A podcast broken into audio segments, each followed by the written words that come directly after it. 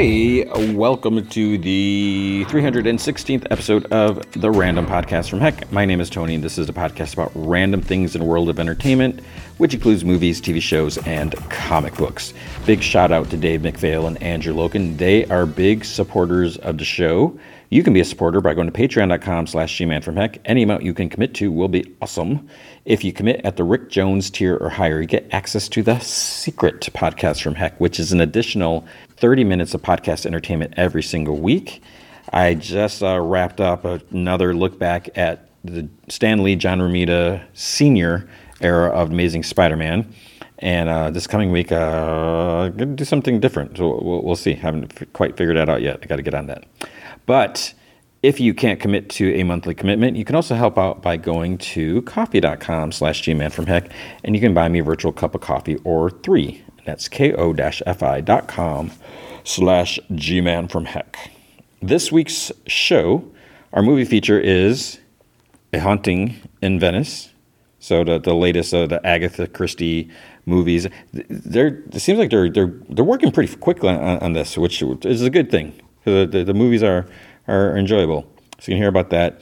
And then uh, nothing new, no new um, new uh, shows to the. You get what I'm saying? Nothing new. St- more new episodes. Nothing brand new for the first time, if that makes sense. So we're talking about two episodes of Fionna and Cake because they're doing two a week. Uh, I don't know why. Um, and then we have Ahsoka. Holy cow, that was a that was some episode. And then a season finale of Twisted Metal, and I hope there is a season two, and uh, the penultimate episode of uh, Harley Quinn, plus comics and some news. Uh, the trailer was released for Aquaman 2. Aquaman, Aquaman. It's always, for some reason, whenever I say Aquaman, and if you say it a lot, it just, just sounds so weird to me. I know most words do, but something about Aquaman. Uh, the trailer was released, and um, it, it, looks good. I, I, I can't say that I necessarily loved the first Aquaman movie. It was fine. You know, Jason Momoa is, is is fine as Aquaman. You know, I I can appreciate what he's done. You know, he wasn't like my first choice casting. Not that I had any choice, but he's you know he does a good role to it, and you know added some you know different kind of life to it. I guess you know just kind of in a different direction. And you know he's he's a fun character uh, the way he's he's the way Momoa plays him. And the trailer looks like you know it looks like we're gonna have a little like like bromance buddy action, whatever you want to call it. And um, okay, that that's fine. It's just a bummer because so many people are gonna be like, you know, no one's gonna see it. They're like, oh, it doesn't matter. But it's just like it's it's it's it's what it is. I mean, if you like the first one, who's not going to go see it? I don't understand that. If you like superhero, I will see any superhero movie that comes out. And it, well, you're not going to watch it because oh no, there's not going to be an Aquaman three. So what? I mean, when when you watch anything these days, there, there's no I, maybe people are just so used to the Marvel, you know, everything's connected and there's always something else, but that's not not the case anymore. You know, when you watch, I'm I'm trying to I can't even think of, of something. Uh, yeah, like you know, so does this last Transformer movie. First thing that comes to mind. You know, it's it's supposed to be earlier in the franchise, and maybe it's not the best example, but I went into watching it not necessarily thinking that there's going to be another one after this. I mean, obviously they're probably going to want to do you know as many Transformer movies as they can, but I was kind of looking at it because this is taking place before the, the original whatever Michael Bay movies. We're not necessarily going to get a direct sequel to it. Doesn't mean I'm not going to go see it. I went and saw it. And I'm trying to think, you know, like another example, or even even like, okay, well, Gran Turismo. Is there going to be a Gran Turismo two? I wouldn't expect there to be. Obviously, they could. I, I don't like. I'm not demanding one because I, I think the story the story was what the story was, and uh, yeah, it's, it's just I don't know, I think too many people are just. It, it just seems silly that if you like the first one, and especially all the Snyder Bros, the Snyder Army you know, if, if you're so up in arms that, you know, those are the best things ever, that sh- doesn't that include Jason Momoa's Aquaman? So, you know, Zack Snyder maybe didn't direct Aquaman 1, but, you know, his fingerprints are kind of on it or whatever. I don't know. I, am going to see it. And plus, there's going to be like nothing else in theaters, maybe. So I think it's uh, still this December. Uh, there's another trailer that came out. Uh, I forgot the date for this. Uh, totally Killer. It's a Blumhouse movie, and it has Kiernan Shipka, which I, I, I she seems like such a cool person. I mean, uh, and you know, she was Sabrina. She was in Mad Men. You know, she's been in other things, and she just has I don't know. There's just something about her. Just like she just has this vibe, this energy. So I, I look forward just to seeing this movie with her. I know she's done some other stuff that I haven't seen. I think she did maybe like what movie it was on Hulu or something like that. I should watch it someday.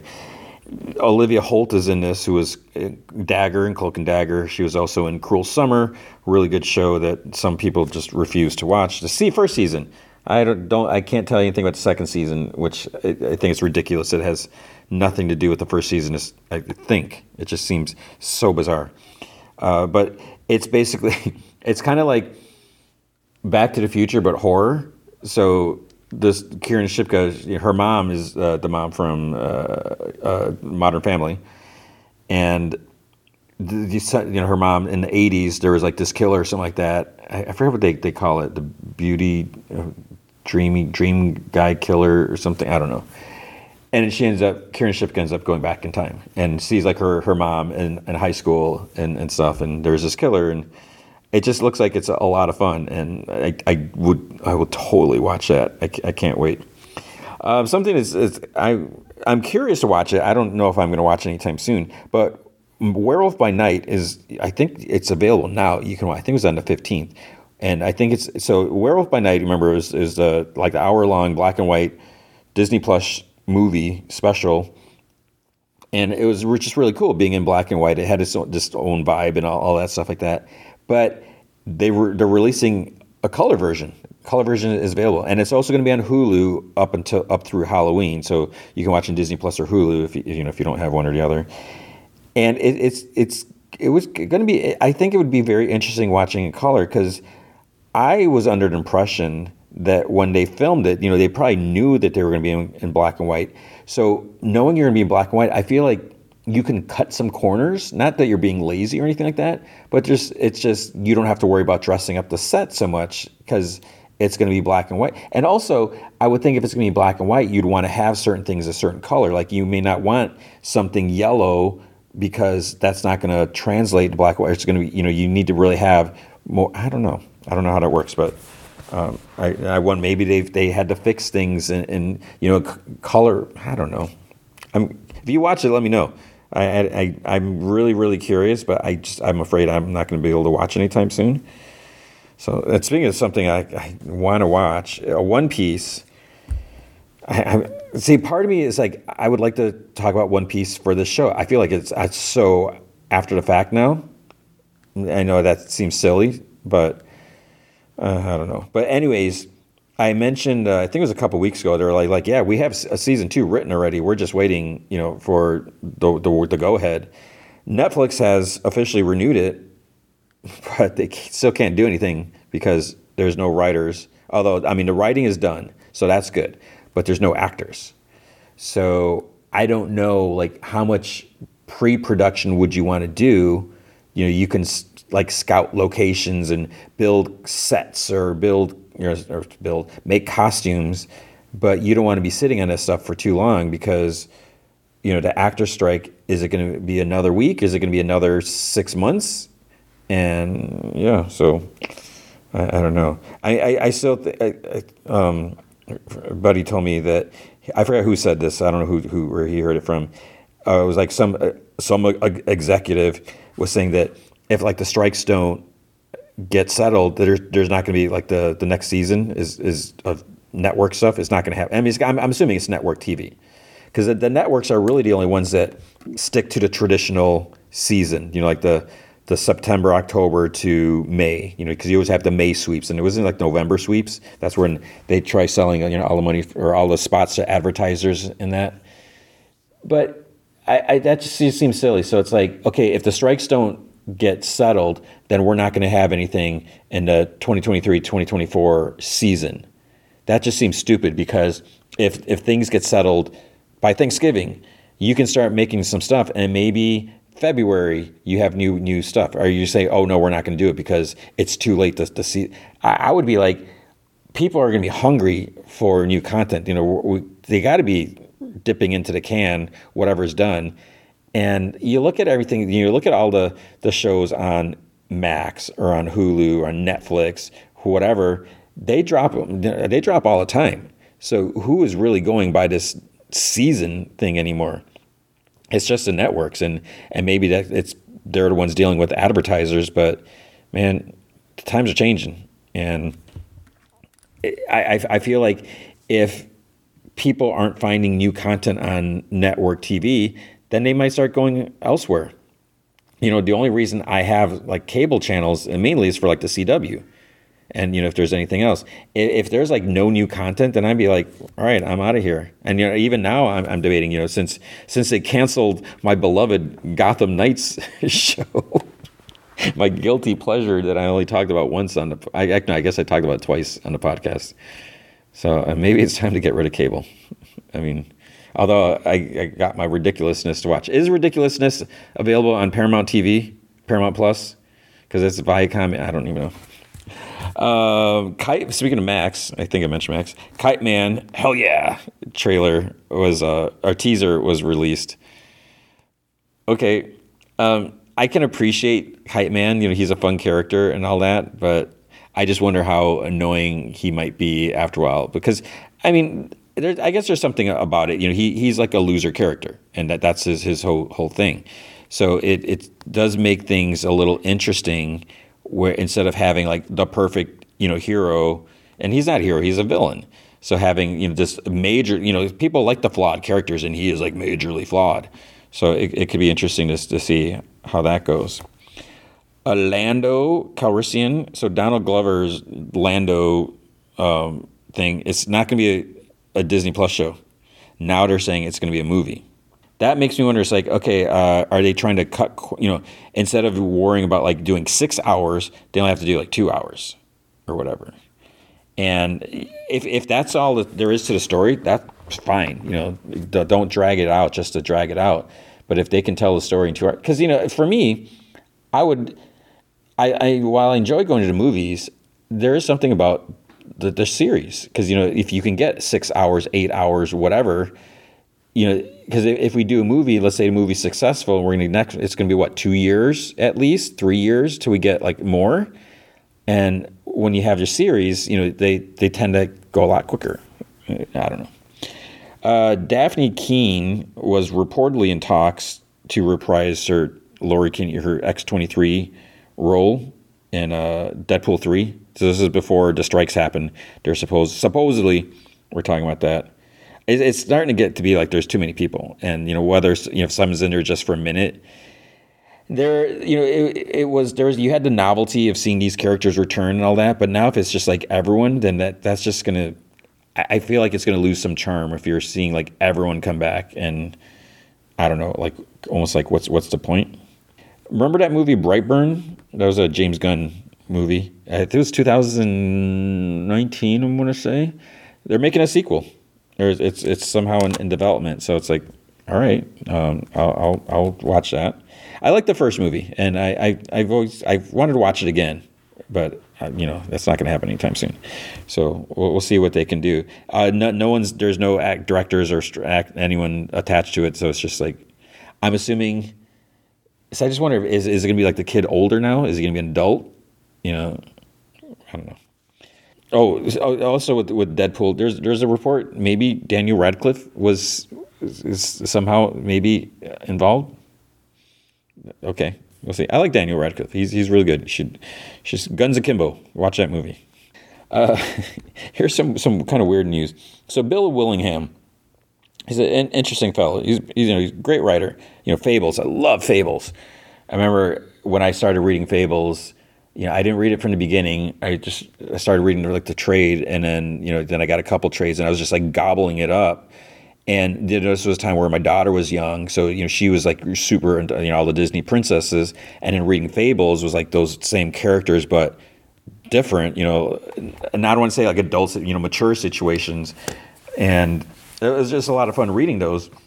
But he's uh, I guess he's had some frustrations with DC, and you know he he said that eh, eh, according to his words, you know, it used to, it used to be a bunch of honest people there and everything, and now every, all those people are either fired or quit, and so now there, there's supposedly stuff with like royalties and just all these different disagreements, basically. So he's like, all right, as of this moment, I release these all the fables of characters, you know, Bigby Wolf, all that stuff. It's all public domain now because I don't know exactly how it works, but you know, it was like a creator owned thing, sort of like at DC, even though it was DC, because it was through Vertigo, and so I don't know if how much of the rights he owned, if he owned all the rights or whatever. But he's just like, it's all out there. He's like, I'd rather see like other people do their own stuff with it and everything like that.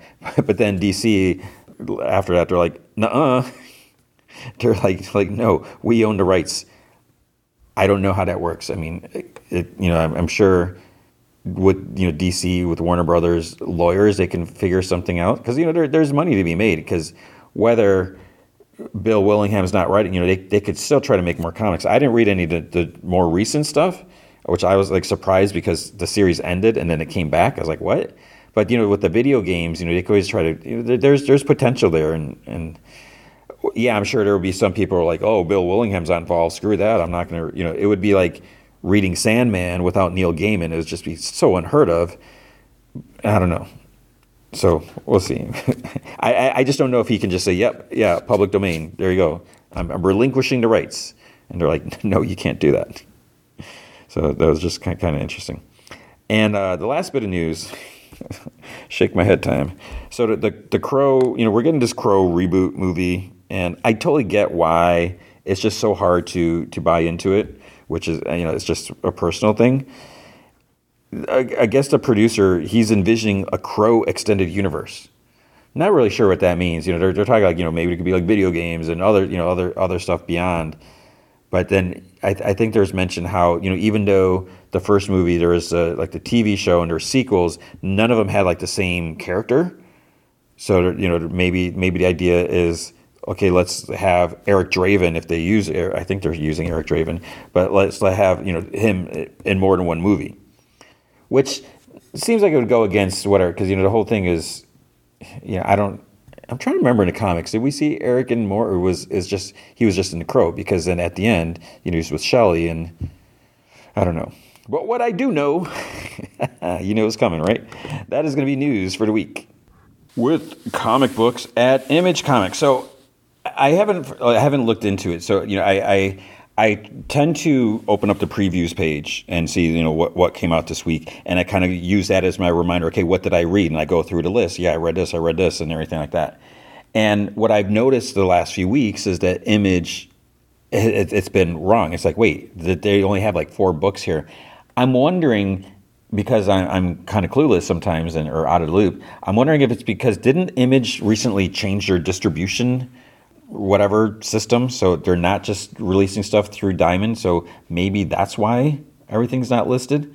Because when I'm looking, it's like, wait, I've read some of the, I've read several books that aren't on the previous list. It's like I'm hoping I didn't accidentally read something early. I mean, because I do read stuff early sometimes. You know, I, I am lucky. Thank you, Image. You know, sometimes I, I get to read stuff early, and I hope it's like I'm not talking about it early. So I, I'm assuming that that's that's the deal. All right, so what came out this week? There was a new Creepshow, uh, Volume Two, which I'm like, wait, why? Why do we have another? It, it's weird that it's it's Volume Two, Number One, because there wasn't that many issues. I read it because, uh, so like the I read. Okay, here's here's the truth. I like Creepshow. I don't love Creepshow. I can, I can appreciate Creepshow for what it's supposed to be, what it, what it intends to be. I read the first issue of the last series because Chris Burnham was involved, I believe, and I, you know, one, I think he's he's he's a hilarious person. I, I, I love talking to him, and two, he's he's an amazing artist. I love his art so much, and so yeah, I read that, and um, and then Michael Walsh had posted has been posting some like Creepshow stuff. So I was like, oh, is he drawing? Is he writing? I'm going to read that. He's, he didn't do anything in the first issue. So it was fine. I think there's a Phil Hester story. I'm trying to remember who did the first uh, story in there. It was okay. And that's the thing with, with, with these type of like anthology books or whatever, horror books, where they may not be for everyone. I mean, you have to you know enjoy a, a good suspense story, horror story, or whatever. And you know, looking at the big picture things, these are not going to be a you know what difference does it make story because these are meant to be consumable stories. These are just short, sixteen page stories, twenty page, whatever you know the the thing is it's not going to be like some ongoing thing. So you know that going into it. So then you need to make the choice. What you, I mean, you can't just say because if I'm going to read like a Spider-Man story, you know, this chaos champions, like whatever stuff. I'm not really digging that, and I know it, it, that is not going to make a huge difference, probably in the grand scheme of Spider-Man comics. So Spider-Man's appearance in there, even though I love Spider-Man, I don't feel like I'm missing anything. I don't feel like I'm going to get lost or confused because it's not going to be something that's going to carry over.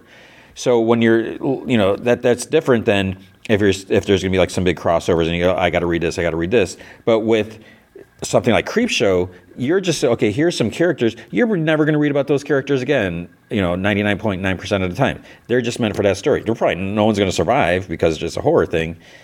So this first Creepshow one, it it was it was fine. And I, the main thing for me, I'm I'm I'm maybe a harsh critic when it comes to horror comics because I, I feel like a lot of the times, as, as amazing an artist may be, it it doesn't quite have that creepy feeling for me because you're reading, you know, and, and sometimes you get some vibrant ish colors that kind of again takes away some of the vibe for me. That's just my opinion. So I don't know. Um, so apparently, I didn't read that much. Uh, I didn't read all of uh, Image right? Because I never read all of everything. But Dark Ride, I'm gonna. I should probably try to remember to talk about these next week. And I know I've, I've said that before, and then I realized, oh wait, two weeks ago I never talked about this one. Dark Ride issue eight came out. I, have been enjoying that. Uh, so I, am, yeah, I didn't read that. Um, Enfield Gang Massacre issue two. I like the first issue. I'm, I'm sometimes skeptical about like Western comics because I, you know, I, I, I don't know. I think there has to be really something there to win me over. You know, I'm, I'm a little picky about, about that as well. But I, I did like the first issue, so I'm really curious. I, I really want to see what, what's going to happen here. Um, I hate see I didn't read I hate Fairyland issue nine, so you know it's not that I have a I I enjoyed especially the main series I like that, so I'm I'm bummed I didn't read that. And then the Cull issue two, so I did read that. that was the first image book I read because it's it's I mean it's Kelly Thompson, and you know, I'll, anytime there's a Kelly Thompson book, I, I will praise her her writing skills. I mean, it's it's just so good, and this is uh this is an interesting book, and this what what I really like. You know, I love Kelly Thompson's Marvel writing. I I love Birds of Prey. You know, I love her writing and fleshing out and delving into these characters that I that I know and love, or that I'm going to learn to love because of what, what she's adding to them. So it's so cool seeing all, all you know as she writes these other characters.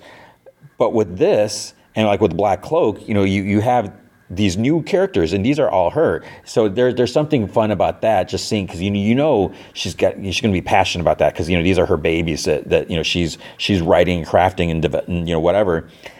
But then also it's like that the, there's that aspect of like anything goes. You know, she owns you know rights fully to these. I mean, her an artist or whoever and you know you're not restricted by whatever Marvel or DC may you know no you can't do this because you know you can't kill this person off or you know. So with with uh the the Cull there's it's basically there's this like portal and it, it's like leads to this other world and it, and these group of kids you know they're like high school seniors you know they're they're they're going under the pretense of making a movie but they're you know they really wanted to go investigate this area. One of the the the the kids, the younger brother, I think, disappeared, and they think that it happened. They might have the kid might have gone through there, and uh, so there's like just a lot of weird things going on. You know, it's a different world. There's like different kind of creatures and insects or whatever. So, um, and I, I think that the main thing that I just really love about this is like I have absolutely no idea where this is going to go, and you know that's what makes it fun and exciting because you know you, you never know. You, know, you don't know like the one of the main characters might die in you know the next issue or maybe they died in this issue and you know no one is safe and and you never know. So I, I, I think that's just a lot of fun. Over at marvel we had Alligator Loki, and I'm like, all right, I'll I'll I'll check this out. I started I started more like skimming, and I read like the first story, and it was like weird because like the first story is like end of chapter one, and was, I think it's still kind of continued. I read a couple, and then I'm just like, no, I can't do anymore. I forgot how how many pages in I got. I just it wasn't for me, and I, not everything has to be for me. This is an all ages book, so that being said this could be good for younger readers too. So if you're looking for something for you know your little sibling, nephew, or niece, or whoever, something that you know you could look into. Um, Astonishing Iceman issue two came out. I probably should have flipped through this. I didn't. I wasn't super crazy about the first one, and it was just Iceman's attitude just felt different, and uh, you know, it's just I don't I don't know how to explain it, and I, I think I know how to explain it, but I don't think that's necessarily the case. And part of it, I, I look, and uh, I, yeah, I mean, you may know what I'm what I'm kind of getting at, but I look at like I'm, I think back to like when Iceman was an X Factor because I, I feel like that you know there was there's a lot of there's a lot of big moments for Iceman because Iceman was often neglected in, in the X Men, early X Men. You know, he was he was the youngest member, I think, right? And he was just you know, they made fun of him. He's like, "Oh, you make ice powers, snow powers," you know, because he looked like a snowman in the beginning. So I feel like he was really kind of you know pushed aside. But in X Factor, you know, he really that's when he his power like really amped up. And you know, there's a whole Asgardian stuff and and and everything. And then there's a stuff with like when uh, was it Emma no Mystique or Emma Frost? There's like what anyways. There's just like a lot going on with him and you know his character, but now he's just really out there and just I, I still think it's weird in the last issue when he's saving some people, you know, mutants are being targeted, and he saves this dude, and then he just goes up and kisses him. And it just seems weird because one, how do you know the guy is going to be receptive to that? And two, if it was if it was like you know, so yeah, Iceman is gay, but I'm not saying that because it's the same thing. Like if it was a male hero or or female, let's say it was a female hero saves a guy, and then she kisses him. How do you know that, the guy is into girls? He'd be like, "Ew, get away from me." And the same thing, if was a guy kisses a girl, how do you know the girl's not into girls and not guys? But, the, but aside from all that, regardless of who's kissing who, you, you shouldn't be going around kissing anybody because isn't that assault? You, there are boundaries, you know, consent. And, and just the fact that Iceman's never done that. He's never, I don't, I can't recall him ever saving someone and then smooching them. But then there's a, whole other aspect. And, and part of it, I'm, I, I'm, I'm just really bummed with how the X Men comics are, are being now. You know, I, I was getting a little kind of burnt out during you know all the the Krakoa stuff, and now all that Krakoa stuff is like is burned to the ground, and this Orchis stuff, I don't know. We'll see. Um, Avengers Inc. This I I like this book. Is Al Ewing uh, did, did the, the writing here, and Leonard Kirk did the art. Basically, there's like a murder at uh, Ryker, no, the Raft, and um, Janet Van Dyne is is, is brought in, and um, because it was like one of her one of her um, enemies, kind of like stalker enemies, or you know, she was targeted. And basically, what it, what it comes around to is she kind of like leads this investigation, and you know, because things are kind of sketchy in New York. You know, there's this whole like anti vigilante, anti power law and stuff like that. But it was just it was really good, and I, I feel like Janet Wasp is, is kind of um, underrated as well. You know, she's she's like the original one of the original Avengers. She you know supposedly came up with a name, and you know they, they mentioned in here. And I feel like you know where has she been lately? You know, we've seen her every now and then. So I, I really like what they did here. And then there's an interesting twist that happens where something, and I don't want to give too much away, but you know something happens to the, there's more than one victim at, at the raft, but then something happens and it's like, wait, that kind of looks like what, huh? And you know, what exactly does that mean? I I don't know. So I'm I'm really really curious where, where that's going to go. Uh, there's another third issue of Captain Marvel: Dark Tempest. I'm not reading that. Let me know if you're reading that, because um, yeah, I, I don't know. Children of the Vault issue two. I do not like the Children of the Vault. I, I can't stand these characters. So these are characters. You know, they're they were. I don't even remember. They're not mutants, but they're like this other species, and then they were in this vault. You know, they they're kept locked up, and time passed differently. So they're in there for like thousands of years or hundreds of years, and not thousands of years. But I think was a couple hundred years. So they they've able to use that time since time passed differently or whatever, and they can develop their power so they're they're like more evolved and blah blah blah stuff like that.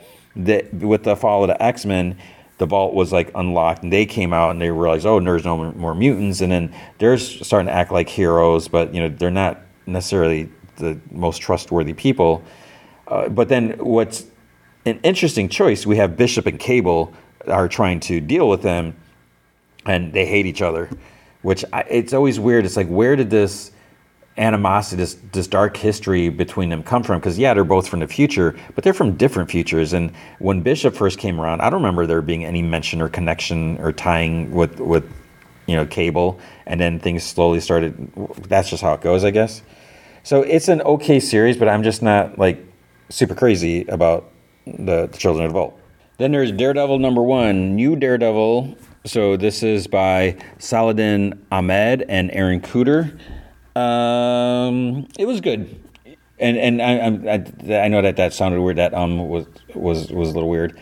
It picks up where Chip Zdarsky's leaves off, and um, I, I think again my hesitation here is because I don't want to spoil things, and depending depending where you're at with uh, if you if you finish Zdarsky's run or not, but you know, Matt Murdock basically sacrificed himself. So it's like, wait, then who's that on the cover? Because you know, we still have Elektra as Daredevil, and I have to say, I I love Aaron Kuder's art. I, I, there's just something, you know, he's it's it's that it's that kind of like superhero gritty, bold, uh, detailed. I don't know how to describe it. It's just those those words, throw them all together. I just really dig it. I didn't love like the first shot of Elektra. There, there's something that just seemed I don't know. Something to me seemed off. But then other, you know, uh, there's some interesting things that happen later, which I, I don't want to spoil. But uh, other, I mean, the art is great, and the colors, you know, it's just this is, you know, r- really good good stuff. And um, Jesus Aber- Aburtov does does the colors. Um, one thing, one minor thing that just really bothered me because I, I'm a nitpicker, I guess, at times, is there there there's mention see now I don't know if this is a spoiler. Where uh, like a certain character is like like hasn't had any interaction with Elektra before, but it's like um, they just did in like the last issue of Chip Zdarsky's book. So like you're saying is like they've never.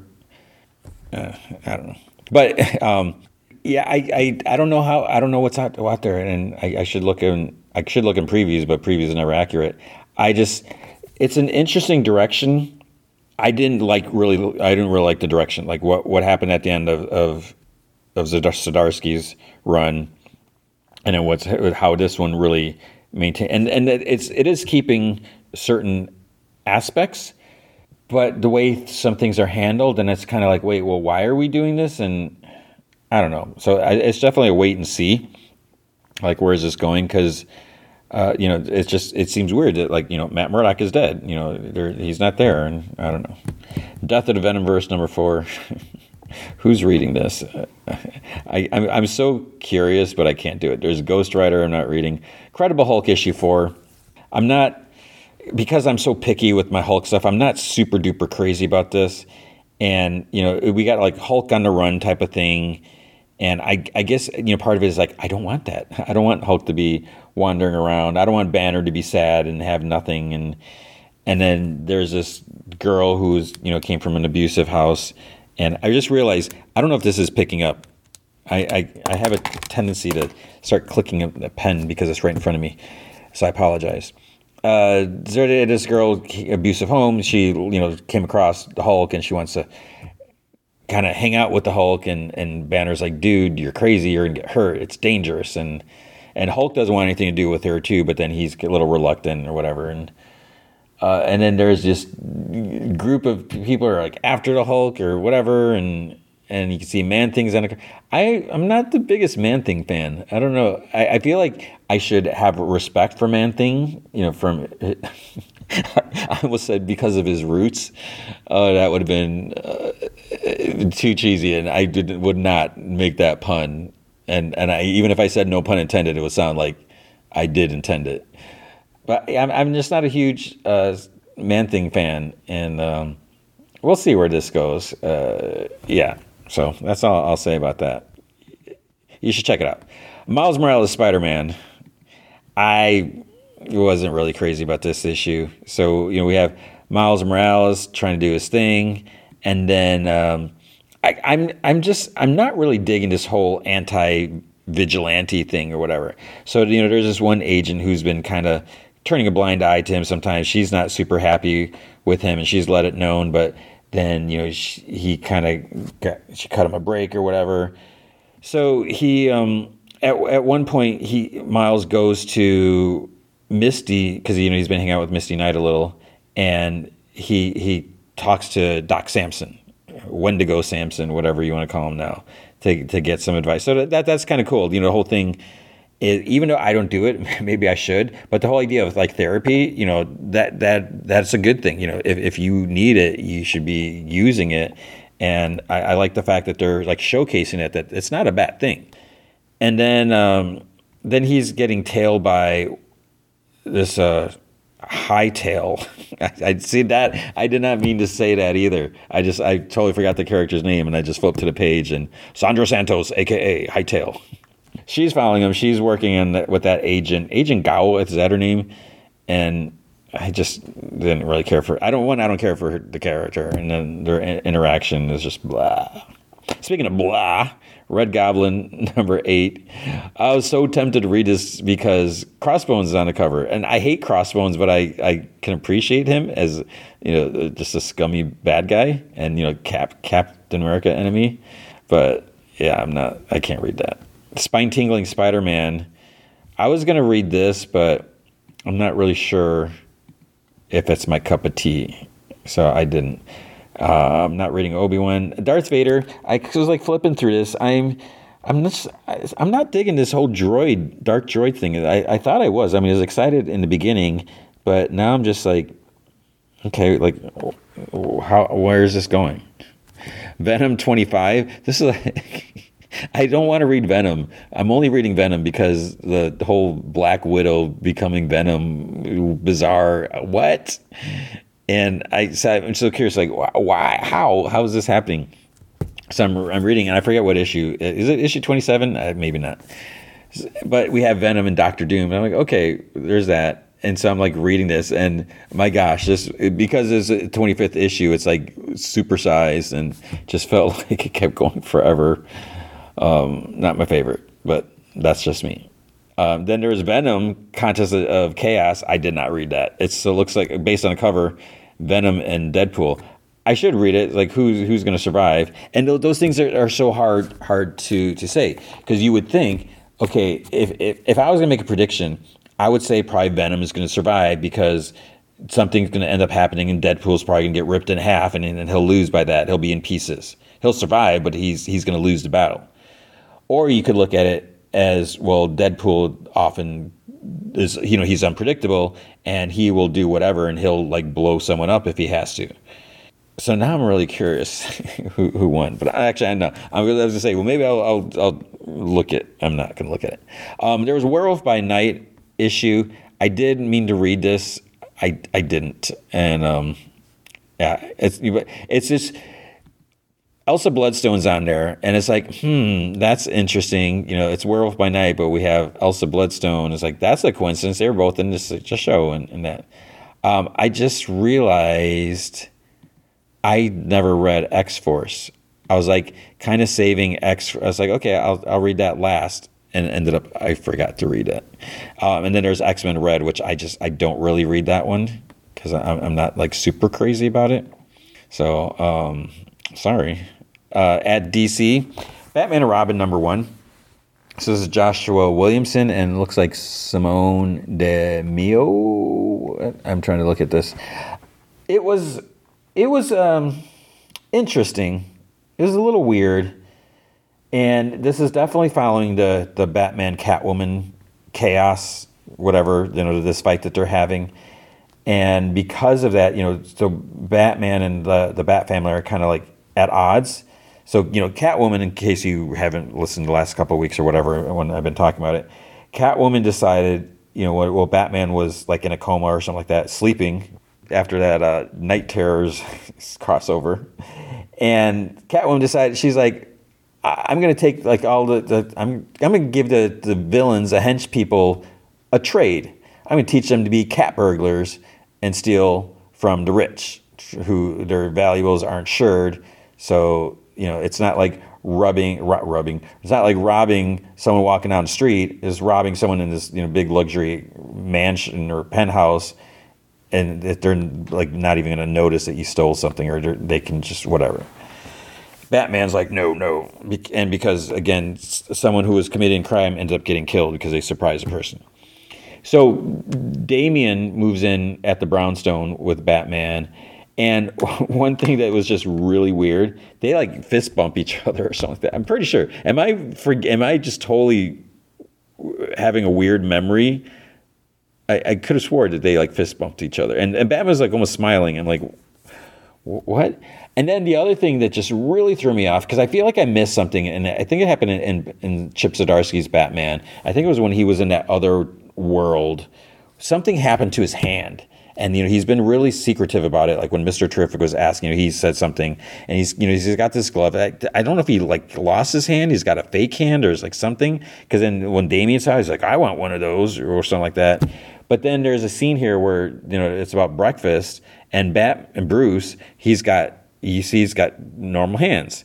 Did the did he get a like a paint job on the hand or some like prosthetic over it? The skin skin I don't know.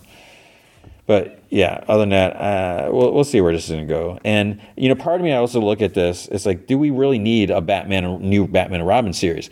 I would be like, I'm not digging like Detective Comics. Why not put you know Joshua Williamson on Detective Comics or something? You know, bring I don't know and and no offense to anyone working on Detective Comics, but I'm just I haven't been enjoying that that story arc. Green Lantern issue three.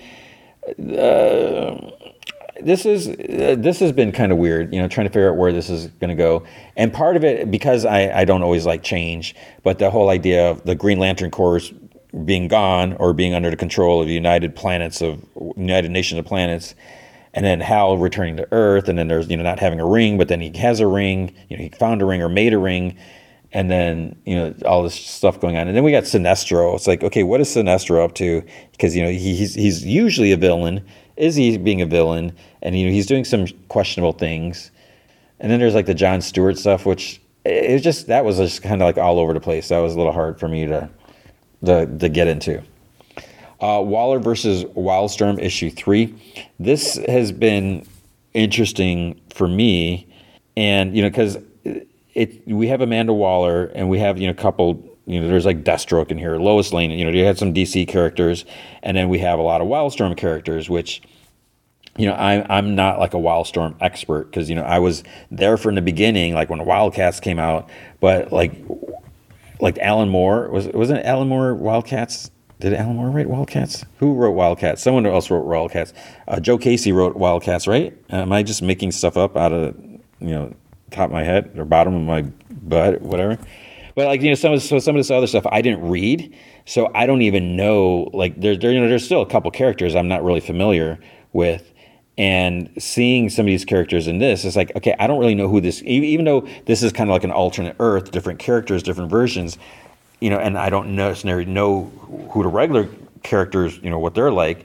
So, but it's I'm, I'm a little fascinated with this and how, how it's all playing out. And the thing is, it's like I really can't stand Amanda Waller, and we're not supposed to like her because you know she's always you know evil or manipulative or something, scheming. So it's just really kind of fascinating to see how all this this lays out. Superman Lost number six. I haven't been super crazy about this, so I don't know how how this one. And you know, maybe it's just I need to give another shot or something, but I don't know. World's Finest Teen Titans um, issue. What issue was was this? I can't read that. Um, this this is this is a, fun series, and and I I really dig the classic Teen Titans characters, and and it's it's not you know Mark Waid's writing this, and it's it's just it's a lot of fun seeing this, this younger version of the characters. You know, we've had so many different like eras of Teen Titans, and but just having you know Robin and Donna Troy and Roy Harper, and you know it's just such such a good good group of characters. Then there's Danger Street issue nine. um, Tom King, you know, he's he's a he's a great writer. I, I and I do not love everything that he writes, but he's a great writer. I mean, I you know, my not liking everything doesn't mean that he's not a good writer, obviously. With this, I think part of the thing is, and because I've never read any interviews or any, like I don't even know what he said about this. You know, I I kind of I'm I'm so intrigued by this because I have like no idea what he's what his his goal is. You know, because he's got some he's got a lot of obscure characters, which is is great. You know, it, it, instead of like let's do another Superman book, another whatever. You know, it's someone that we've seen so many times. So we're getting all these characters. Just like, wait, who is this? And I just I don't know where this is going. And I, I think part of it also, I was like, is this is, is this a black label book? I think it is. But I was like, is this just like a four issue thing? And then it's like we're on issue nine. I'm like, is, is this ever going to end? And I don't mean that in a bad way, but I'm just because I'm, I'm so curious, like where where these characters going to go? And when you know this kid gets killed, I'm like, what? Are you serious? And, and this issue is really about these two uh, like assassins or whatever you want to call them. You know, I won't get into details, but it was there is a lot of, of, of, conversation between the characters, and I think you have to play that. You have to be really careful with that because having this this long, you know, having all these quote unquote words. I mean, I don't know why I'm saying quote unquote, but having all these words is like you know you're showing off your writing ability. Not really showing off, but you know, there's there's a lot to be said. Writing dialogue, I couldn't imagine doing that you know trying to write dialogue for characters and make it sound real and not like lame or just fake or whatever. So you know we that there's so much just really interesting conversation between these characters, the way they're approaching and handling everything. But it just it, like keeps going. And you know for me it always sounds silly when i when i mention it like sometimes like oh my gosh there's so much to read. And at least it feels like more so when it's like the text boxes when there's just like a page it's like this i'm reading a novel here in the middle of the comic. And it's not that i don't know how to read or i don't want to but it's like i'm trying to read you know 20 comics or 30 comics and it's like and this is like i'm reading a book now and well this was uh, this was really it was a little unexpected, and um, I, I, don't know where this is going. Batman Incorporated issue 12. I can't remember the last time I read this. And I feel bad. I do feel bad that I'm not reading this because I like Ed Brisson. And according to Comixology, John Timms, is, is he doing the art? I don't even know who's, who's on this book. And I just, I, I just I came to the decision. It's like I don't really care for Ghostmaker that much, and you know he's he's kind of got this attitude, you know, this arrogance, and I know that that's his character. That's who he is. And I don't care how much Batman may respect him or, or whatever. I just I don't want to feel like reading about him because I just I don't enjoy who he is. I could be wrong, and I'm playing with the pen again. Um, but yeah, I, I, just I don't know, and I and I, I feel like I should, you know, give it another shot. But yeah, and um, I think that's all I read from DC. I'm trying to think if there's other stuff that came out. But yeah, that that's it. So that is going to be it for comics this week. All right, with Harley Quinn, season 4, episode 9, potato based cloning incident. So this was an okay, this was a good episode. This was a fine episode and uh, you know we're we're getting some more closure. We're getting some answers. We're finally you know some some of the loose ends, some of the you know stuff that's been developing has been is is coming out. So it, it's good, and uh, it, it's kind of it's interesting where it leaves off because you know you you can feel for the most part these episodes have been like separate, been singular. You know, there's like overarching uh, like storylines, you know, threads that, that continue throughout the season, but this one really feels like it's it's you know carrying on everything. And even though like the main parts end it, it's still you know going they're still in the apocalypse you know it's still in, in monochrome and everything. You know it starts off with ivy going on about lex creating the apocalypse you know to, to save the, with this whatever you know phony save the ozone layer plan and uh, things are still in monochrome. You know, everything's still, like I said, everything's still like black and white. And you know, Harley you know tries to tell her to calm down because you know if they learned every anything from their future warlord traitor daughter is that they're better together, and you know, so they can do this. And Ivy's like, yeah, it's easy. You know, stop toxic masculinity, and bring back the sun. So then they hug, and then Harley asks if if someone she's like she, you know she's looking they're at, at Catwoman's in her apartment. She looks at the coffee table. She's like, did somebody stack our coffee table books by weight and theme? You know, because they're like perfectly stacked or whatever. And then someone walks down the stairs. It's Harley, and she waves to them, and and Harley's like, she's like, okay, I was actually feeling good, yet my stress hallucinations are back. And Ivy's like, uh, who is that? So Harley's like, oh, you see her too? Oh yes, thank God, I'm not crazy, but I am very scared. So then the other one, Harley, Harley walking down, she's like, hi, Harley Quinn, truly a pleasure and Harley tries like leaping at her, but the heart so obviously it's a clone, you know, from the title and from what you know we've seen before. So the Harley clone just like steps aside. Then she's like, "Okay, got some crime to stop. Bye!" And she like smashes through the window. And in regular Harley, she's like, "Hey, where the fudge do you think you're going?" And and then Ivy's like, "I'm sorry, did somebody just like clone you?" So Harley's like, "Listen, babe, just go ahead and start, you know, on the the fixing the world thing, and let's regroup later." So we see chaos in the street continues. The Harley clone jumps down on this guy who he was drinking a bottle and he threw the bottle in the trash instead of recycling. And she, you know she gets on his case about it and and he's like you know knocked down on the ground. He picks you know takes the bottle out, puts it back, and he runs. Regular Harley jumps at her, calling her a poser, and she's like, "Which of my many powerful enemies or psychotic admirers made you?" And the, the clone's like, "I'll explain." So we see in the Legion of Doom kitchen, Ivy's making coffee and she's like, God, Harley sheds like a golden retriever. So she there's a hair like on her shoulder. She like flicks it off, and it lands on a potato that's on a plate on the counter. Then later, Jim Gordon comes, you know, sticks a potato in what he thinks is a microwave, and then you know he takes it out. He's like, My God, it's still cold, and there's a hair on it. Yuck! So he throws it in the trash, and then he's like looking in the fridge, and we see like a shadow form run behind him. I don't remember. I don't know if we saw that before. It was maybe we saw that. And uh, then the machine beeps, and there's potato inside. So then in the present, Harley's like, You expect me to believe a sad man accidentally made you in a microwave slash cloning machine? And the clone's like, Yeah, I'm 5% potato and 95% you. She's like, Oh gosh, I should have sent you an email before you saw me so you could process this. Then she like this is kind of gross. She like wipes you know something off her shoulder and she jams it to Harley's mouth.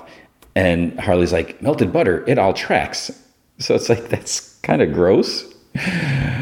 Anyways, uh, Ivy enters Lex's office and he's on a like sun tanning bed, and she's like, "So you thickened ozone just a week in Superman?" And he's like, "Can we schedule a lunch? You're interrupting my UV light treatment. You see, for plants, the sun is food. It's called photosynthesis." And she's like, "Yeah, I know." And she's like, "And now what? You're destroying life on Earth to like punch him?" Even if I did what you're accusing me of, which I didn't, everyone who matters can relocate to my moon for a fee. Ivy like unleashes vines to you know to grabs Lex and they're like thorns and wraps around his you know his arms and his neck and everything like that. But then they wither down and he like giggles. He's like, please don't make me laugh. My butthole is way too relaxed. He's like, I was going to protect you, but you overstepped. I'm the boss, baby. And don't don't misquote me on that. I said boss, comma, baby. And she's like, I will stop you. He's like, I'm the most powerful businessman in the universe. I'm keeping the ozone thick and Superman, you, and whoever else needs a sun, everyone needs a sun. He's like, weak forever. Now, if you'll excuse me, it's time for my chlorophyll infusion. And he presses his like left nipple, which kind of like lights up. And she's like, huh? He's like, chlorophyll is what absorbs light. She's like, I understand photosynthesis, you poop prick. Eh, there's more looting and destruction in the streets. Harley and Harley clone, they are walking, talking, eating ice cream and the, the clone's like, I didn't want Batgirl to miss you while you're gone. You know, so I stepped in, and we've been so busy bringing hella criminals to justice, finding lost dogs, and then finding them homes with more responsible pet owners. Me and Batgirl did a CPR training class. Oh, Flash came too. He is hilarious. So we see a flashback. no pun intended. really, seriously. Uh, so we see like Flash dancing around and spinning with like a CPR dummy and everything, and then Harley's like, regular Harley's like, oh, I guess he had to be there. And the clone's like, I'm telling you, Flash has jokes. I mean, and then Harley clone gets bumped by a guy carrying like a keg, and then one of her, her scoops falls off her, her ice cream cone. She growls. She hands her cone to Harley, the regular Harley. She's like, oh, just a minute. And then she attacks the guy, and he goes like face first into a pole, and she like cuffs him. So he's like actually stuck on the pole because his arms are on both sides. And then she continues talking, and she says that they'll get on the same page after spending some time together. And she's like, think about all the good we can do now. Double the justice, double the fun. And then regular Harley says that, you know, she's going to teach her everything she knows. Then she gets a text from Ivy Peanut, I need your help. Work poop. And so Harley's like, first hero lesson saving Ivy's adorable green apple bottoms. So Harley and Ivy, they're like shimmying, shimmying down a building. And Harley's like, Are we going to kidnap Lex and force him to turn the sun back on? Ivy's like, Honey, I'm just, I'm too weak. He must have a switch that just turns off the laser. We just have to get inside. And then Harley clone comes down. And she's like, Oh, you look so hot when you repel. And Ivy's like, sorry, remind me why she's here again? And Harley's like, well, you sent the natural disasters, her um, mentees, you sent the natural disasters into hiding, so we need the extra support. Plus, we're on a roll. And then they, they like kind of jump back off the window and they like high five each other. And Ivy's like, good God, you guys have so much energy. It's, it's very annoying. So then they reach the boardroom level, and Ivy's like, "Oh, you know, we can access his, his office through here." So Harley Clone makes a comment on how tacky Lex is or whatever, and Ivy's like, "Is like, yeah, she's you're she's like you're really starting to sound like Harley, and it's freaking me out." So then Harley Clone says that she can smash like Harley too. So she you know, takes out her bat. She's hitting the window, but like nothing's happening. She keeps like hitting it. Then regular Harley takes her out like hitting it too. Then then they notice they're because they're like, what what is this made out of? You know, to class. But then they notice three goons above are like cutting their ropes with a knife. They start falling. They hit like a slant roof part, whatever, roll off off of it, start falling some more, crash through some tree branches, and then land in the bushes. And they, I, I don't know if they like land on each other or whatever. Ivy's, she's like, I don't have my plant power. She's like, I can't defeat Lex. This is this is humiliating. So Harley's like, don't you have a seat on, on the LexCorp board? Vote him out. Use your business powers and go all Logan on Lex's Kendall ass. It's like, wait, I wasn't sure what, what that meant. And then Ivy's like, oh my God, you're a genius, Peanut. Smooch starts kissing her. And, oh, okay, because this is what it was. They were talking about Succession, I guess, which that's why I didn't know about it. And Ivy's like, I thought you didn't watch Succession because you hate satire. Eh, but then it turns out she was kissing the clone. And the clone's like, she thought I was you. The regular tells Ivy to go win over some board members, whatever. So she goes off so she then she's talking to people. She's like, okay, now 70% of the budget is going to his ozone machine. After overhead, there's only 1% left for other projects. Now I know how important men's reproductive rights are for you. And the dude's like, hmm. Then she's talking to Riddler and Clock King. She's like, if you can't get a tan, how will people even know that you honeymooned in Tulum? And then she goes to a hairdresser. She's talking to some lady about something, whatever. And then it, she's talking, like, and it's kind of cutting where she's talking to everyone. So she's saying the same thing. She's like, "It is time to remove Lex as CEO of LexCorp. Can I count on your vote?" And they all nod. At the Legion of Doom, she says she still needs one more vote, and then she asks Talia, CEO to CEO. She's like, "What would you do?" And Talia tells her to step up, she uses some different wording. So she says that she has to step. She's like, everything you need is at your fingertips. And she gives her, you know, Lazarus regenerative cream, electrolytes, and Clegg. And then she's like, Clegg? And she's like, oh, that's a person. I thought it was like a dumb brand name, you know, because it says something to avoid like uh, copyright infringement or something like that, which is like talking about the show, how the shows sometimes do that. And Talia's like, oh, he's real. The recluse makes his annual public appearance at the Gotham Celebrity Golf Pro Am. His vote would secure a majority for you and Ivy's like, Goth goes against everything I stand for, but you know, she's ready to go after them. And you know, so Talia says like the first, you know, first she has to take and spend an hour in a tanning bed because she, you know, she's looking so like haunting and gaunt or whatever like that. At Catwoman's, one of the Harley's comments that, you know, oh, she's like, we just stopped a human trafficking ring. We had time to get our nails done. The regular says that, you know, she's pretty good at the you know by the hero stuff you know maybe she can take the bat fam reins for a while. And she's like anything i can do to help. And regular's like you should get on the nightwing murder thing. And she's like oh batgirl's you know still so upset over it and i'm just out of ideas. And clone's like oh right i know who killed him. And then regular's like why are you just mentioning this now? Because you know she at first she like didn't hear. She's like what? And she's like who's the fudging murderer? And the clone's like oh it's you girlfriend. And she boops on her nose. And she's like, no, no, no, no. She's like, I don't believe you. She's like, you did it while you were sleepwalking. I was there. You made Nightwing put on your friendship bracelet, then you killed him. And before that, you partied with the cold villains at and ate three slices of quiche and turned your underwear inside out because you forgot to bring a second pair. And I don't understand because then Harley's like, all that could have been in a police report. Like, what police report? I don't understand what that meant. But then uh, Clone's like, um, she's like, there, there. She's like, I understand. This is a lot. She's like, I'll give you some time. And then regular Harley just like shoves her, like, and runs out. So at the golf thing, Tawny's reporting, and Ivy's like dressed in golf clothes, has her hair like pulled back and a little hat and stuff like that, like the sweater. She goes up to Clegg and introduces herself. Then Lex kind of like bumps her out of the way to talk to Clegg, and Clegg says that you know to Ivy's like, "Oh, it's nice to see a lady take to the green because his wife doesn't get it," and goes on about how it's a waste of water. And Ivy just kind of like flips her hair and says like, "Oh, you know, maybe you can teach this lady a thing or two about golf," kind of like trying to like flirt with him. Then you know the guy walks off a little bit, and then Lex like tells her to back off. He's like, he's like, I know all about your hapless coup, and he's he's like, I know you need Clegg's vote to win, and you're not going to get it. So then Clegg asks Ivy, he's like, "Oh, what's your handicap?" And she's like, "Gosh, uh, social anxiety, I guess." And then she's like, "Oh, you you you meant in golf?" And she's like, uh, "She's like, I don't know. I, I guess you're just gonna have to teach me." And she like shoves Lex out of the way. But he's like, "Clegg, my dude, mind if I join?" And then as they walk, like Lex and and Ivy, there's like kind of like slapping each other, shoving each other. Meanwhile, Harley's like, this is the last place in the world I want to be in, but I'm ready to make good on my promise. It's like, I'll do the pod. So she went to Dr. Psychos. And he's like, a full three hour live stream, uncut, raw, no topic off limit. And she's like, yeah, but first I need a favor. He's like, no, no, no, no. He's like, I did that favor. You're just paying what you owe for that trip into Bruce Wayne's mind, remember? So that was last season. And she's like, I'll wear latex. And he's like, mm, okay, my little psychos might be into that. And she's like, I need you to use your annoyingly specific brain dri- diving powers to help me recover a very important and very intimate memory. He's like, oh, yummy. So he holds her hand and he clenches his butt, and then they go in. They land in the snow in the woods. He's like, camping. He's like, ah, poop. He's like, you tricked me. He's like, there better be a snow orgy in, in here or I'm out. So she pulls him behind a tree, and we can see Harley with like kind of glassy eyes sitting by the fire and she has like a plate with a piece of quiche there.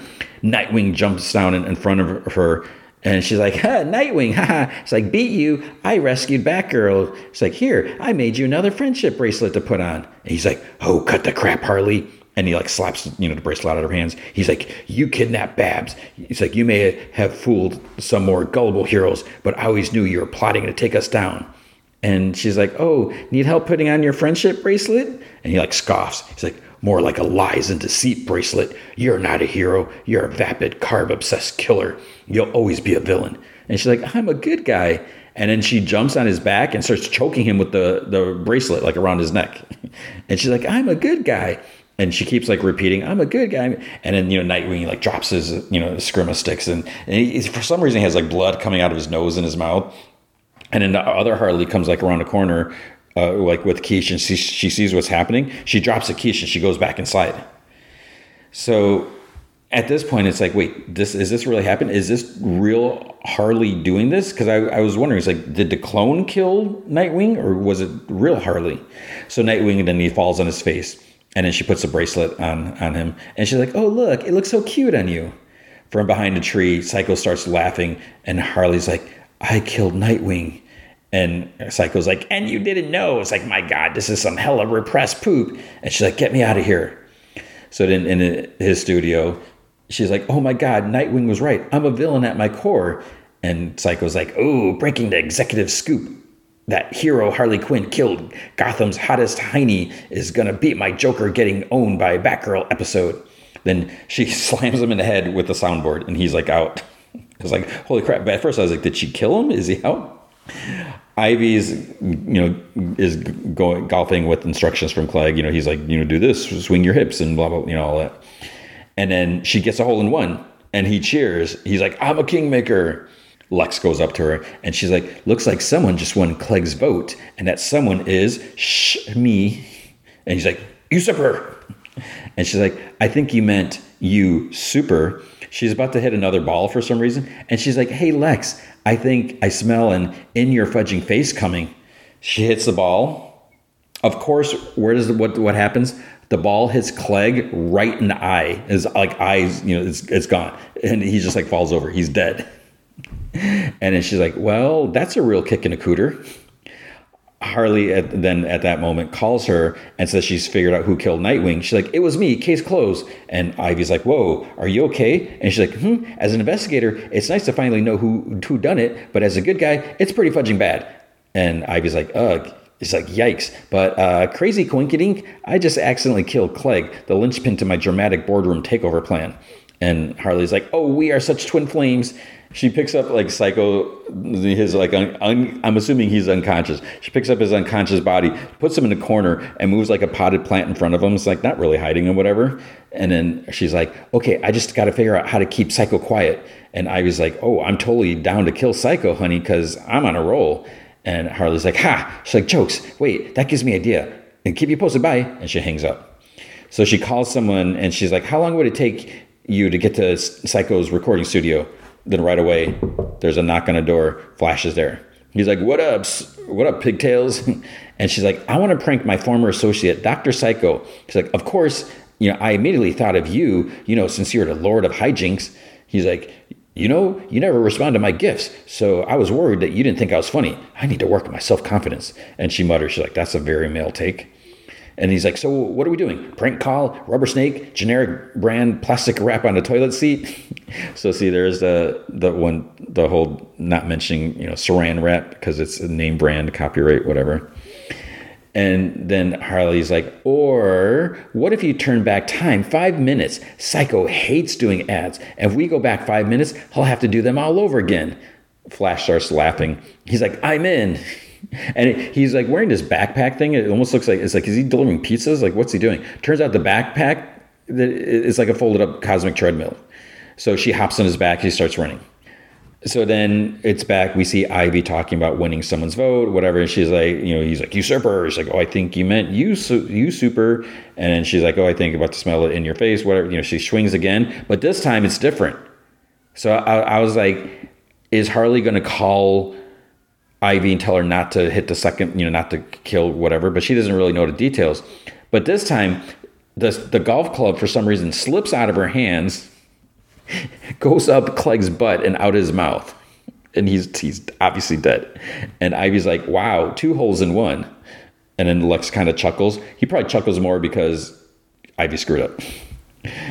Harley and Flash are in front of, of Psycho, and he's you know he's sitting at, at the control at his whatever thing his his control panel he's like oh god you invited virgin it's like you selling candy for your red league son and flash starts cracking up and he's like, ah, you're right. This is hilarious.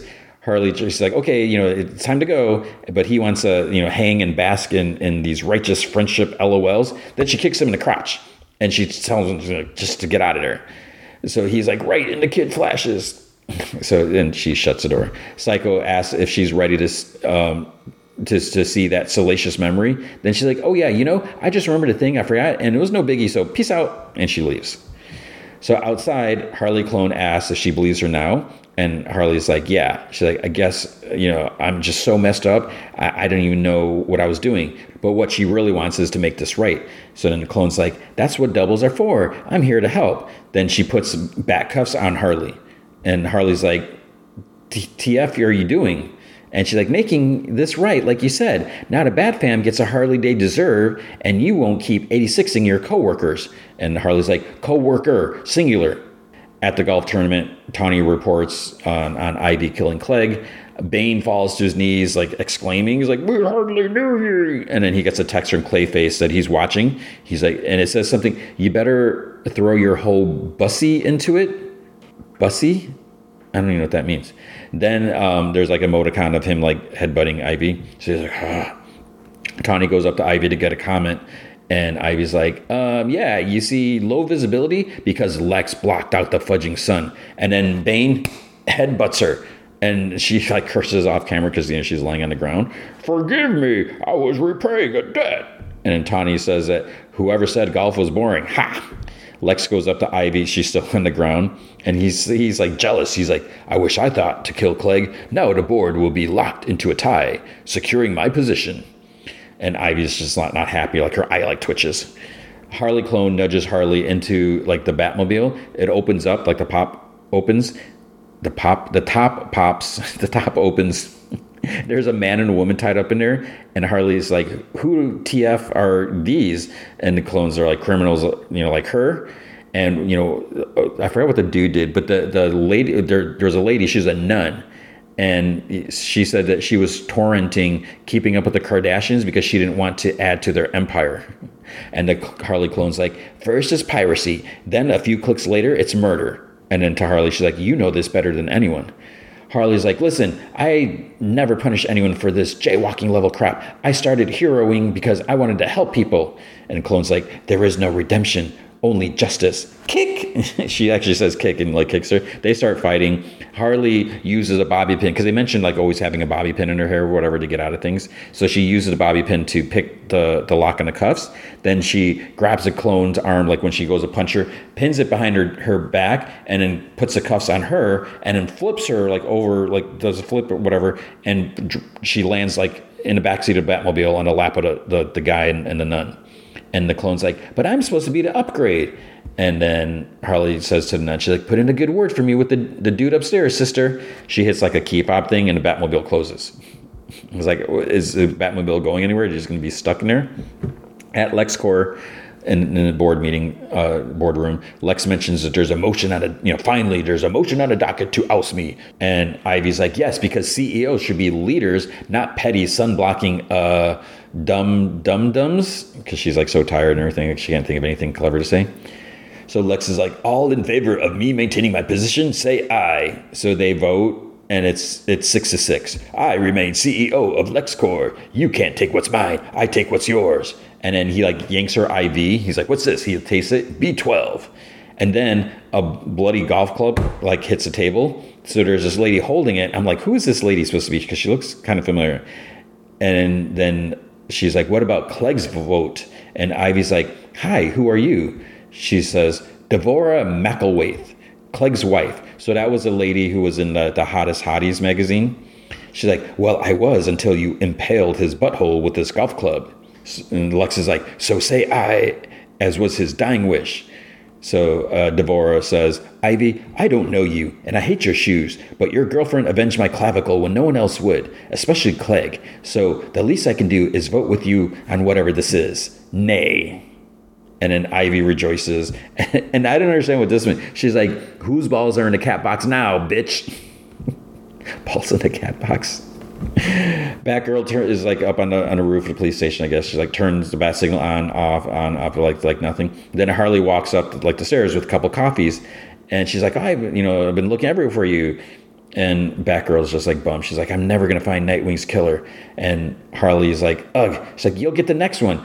I, I messed up millions of times with him, and you never gave up on me, even when I killed Professor Pig or doxed that that mailman. It's like we all mess up. The world's not black and white. I mean, now it actually kind of is, but like normally she's like, are, are you are you gonna say something? You're kind of weirding me out. And then you hear, back away from the imposter, girlfriend. I'm the real Harley. So that's obviously not. So then real Harley's like, ugh, you sneaky little skank. How did you get out? And she pulls out her bobby pin. And she's like, damn it, I'm good. So Batgirl's like, what's happening? Is this a flash prank? I don't always get his humor, but it's easier to just laugh. So then the other two start fighting with their, their bats, you know, bang, bang, bang, planking each other. Harley loses her bat, and then she yells to Batgirl to help. You know, she's trying to take over her life, and the clone's like, "You aren't doing anything with it." They continue fighting, and Batgirl's like, "Which one is is really Harley?" And they're both like, "Me." And Batgirl's is just like, "Just, just hang on, just stop." And she's like, "The world isn't black and white." And one says, "Of course it is." So obviously that's a clone because Harley just said it wasn't black and white. So Batgirl throws a, a batarang, like slices her arm, and then Harley kisses the clone and says something is like, "Oh, you are a good kisser" or something like that. Then she does this like she picks her up, like flips her like over her shoulder, they they off the roof, but then they both fall, fall off the roof. And Batgirl's like, "No!" And she reaches out, she grabs Harley's hand, but which one did she grab? And then the other one's like falling. There's a big, big splat. then a voice below is like, hey, they're giving away free mashed taters. Kids, get your spoons. Which is so disgusting. And so then Batgirl's like, Harley, why'd you do that? And she's like, she killed Nightwing. And then Batgirl's like, that frick, frickin' bee, she actually says bee, not just because she doesn't swear. At LexCorp, Ivy's like, all right, we are deactivating the Earth Saver. And some big dude like brings this button and he's like, so uh, are you to push it? She's like, yeah, I was just waiting for, is, uh, where's Lex? Then Clegg's wife says that she's like, I got to go. She's like, I started to get hives around this many naughties. Naughties like, cause they're not, not hot. They're not hotties. She's like, okay, fine. It's fine. It's boom. She hits the button we see the laser stops, the clouds start to go away, the sun starts shining, and like we see Mama in Italy, you know, she picks up a leaf, the leaf gets it turns it's like green, it's starting to get color. We see Captain Cold outside the Legion of Doom, and his costume turns blue. He looks at his pants and he says something about his royal blue walnuts, whatever. Alfred's like pouring some wine and whatever, you know, seeing all these people. Then Ivy's like, woo, one step closer to dismantling the patriarchy. Am I right? But the other board members just like walk out and she's like, who wants margaritas? But everyone just leaves and then you see Lex's like testicle rocket, uh, testicle shaped rocket, it's like taking off, and he like double flips off Ivy. How can he even see her? How does she see him? Whatever. And then Ivy's just like stares out the window as the rockets like take off, and she's like, "This doesn't feel like a victory." So Batgirl and Harley are sitting on, the ledge of, of, the roof, looking down. You just a family like eating the mashed potatoes, which is again disgusting. And Batgirl's like, I can't believe I was working with an imposter, although it does explain how amped up you were to persecute trademark infringements. So there we go again. And then Harley's like, and I've increased my body count. And Batgirl's like, well, she was a murderer and a potato, so that this doesn't technically count as a killing. And Harley's like, yeah, it was basically cooking, but listen, I don't want to keep getting off on technicalities. I, I came to tell you I'm quitting the Bat family. And she's like, what? Harley? Why? I'm tired of fighting who I am. Your double was totally by the book, but I choose you, and I'd always choose you. You just need to work on your hero instincts. And Harley's like, trying to live up to your rules fudged up my relationship with Ivy and messed with my brain. Even when I thought I was doing great, I still killed someone. And Batgirl's like, who tried to take over your life? Harley's like, yes, okay, my double was intensely annoying and uptight and bossy as poop, but neither he nor that ass deserve to die. And Batgirl's like, You mean she? And she's like, Yep. Anyways, I'm sorry, but I'm finally ready to admit I can't do this. But you can't quit the Bat family. And Harley's like, But I am. You know, the more I force it, the more bad stuff keeps happening. And I, there's a gunshot. And then Batgirl like moves her arm. She's like shot in the in the, the abdomen, kind of like killing joke. And then uh, she's like, no, no, no, no, no, no. And you start hearing Joker laughing maniacally. He's standing in a doorway to the stairs and he just kind of slinks back into the shadows, still laughing. Harley like, growls at him and then she screams. You know, she's holding Batgirl. There's a pool of blood, which is red. You know, they're still not full color, but you see like the blood just like pooling around and uh, it's just getting bigger and bigger. So, is there anyone left in the Bat family? I mean, I guess there's still Robin, and you know Bruce is in jail, which I don't know if he's coming out anytime soon. But I still can't believe they killed Nightwing and now Batgirl, unless she survived somehow, maybe. But what's up with Lex? Is where's he going to the moon now? Is Apocalypse still over because the color's coming back? I don't even know. But I think there's one more episode. That I do know. Okay, Twisted Metal, Season 1, Episode 10, S H N G R L A, Shangri-La. Um, no idea. I'm, I'm gonna say this right now. No idea. As I record this, now watch. They, they, it turns out they announced it. No idea if there's a season two. Uh, this episode majorly sets things up. You know, there. I mean, it's it's not like it just stops, or but there's there's definitely it's setting up a second season. I mean, we get pretty much most of everything tied up here, but there's still okay. Where the heck is it going to go from here? There's there's still a lot. You know, it. Yeah, no idea how this did. Um, I I don't think I think it was like sixty something percent on Rotten Tomatoes, which you know who knows what that means. So I, I don't know. I mean, so the critics didn't hate it.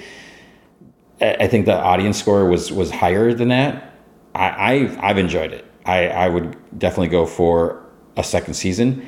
I would just prefer they don't drop it all at once. All right, let's get to it. It starts off.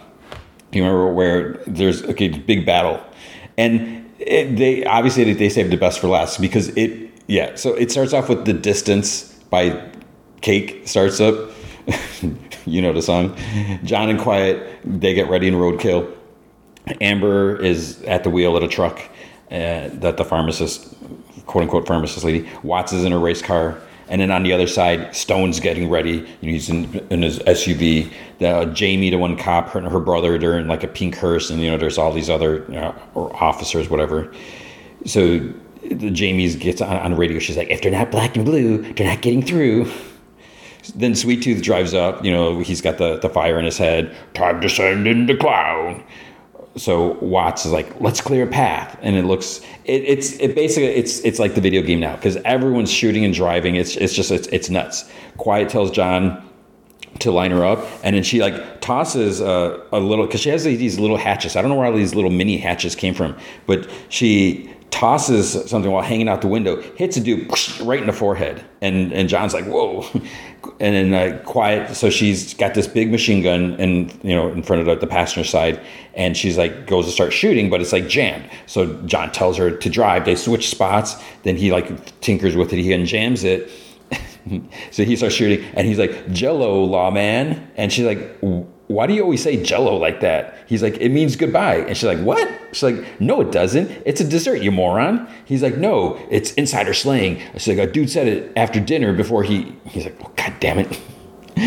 so then uh, two as they're, they're, talking about this two cars pull up on either side of them so then they're, they're both like behind you and then they, they like shoot uh, opposite ends you know opposite sides take out the two two drivers and everything. Then they look at each other. They start smooching while they're driving. then Sweet Tooth pulls up next to him, and he's like, "Aw, I always knew you two would work things out. And hey, I love what you've done with the car, even though it's a totally different car." and then uh, John's like, "Hey, thanks, man. Uh, love what you've done with your uh, fire hair." And Quiet's like, looks really good. He's like, oh, I'm just trying something new, which I don't understand how it's not like frying his brain, his skull, whatever. And then uh, Quiet's like, hey, I heard you got a, a beef with Stone.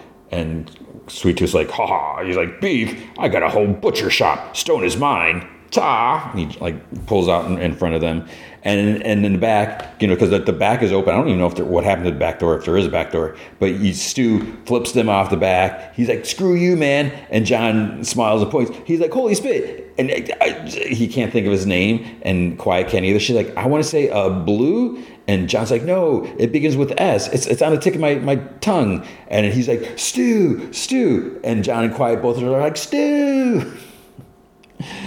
So, and then Stone is behind them shooting and they they just somehow turn it onto a racetrack. So there's this uh, they were right by a racetrack, I guess, because they go around there now.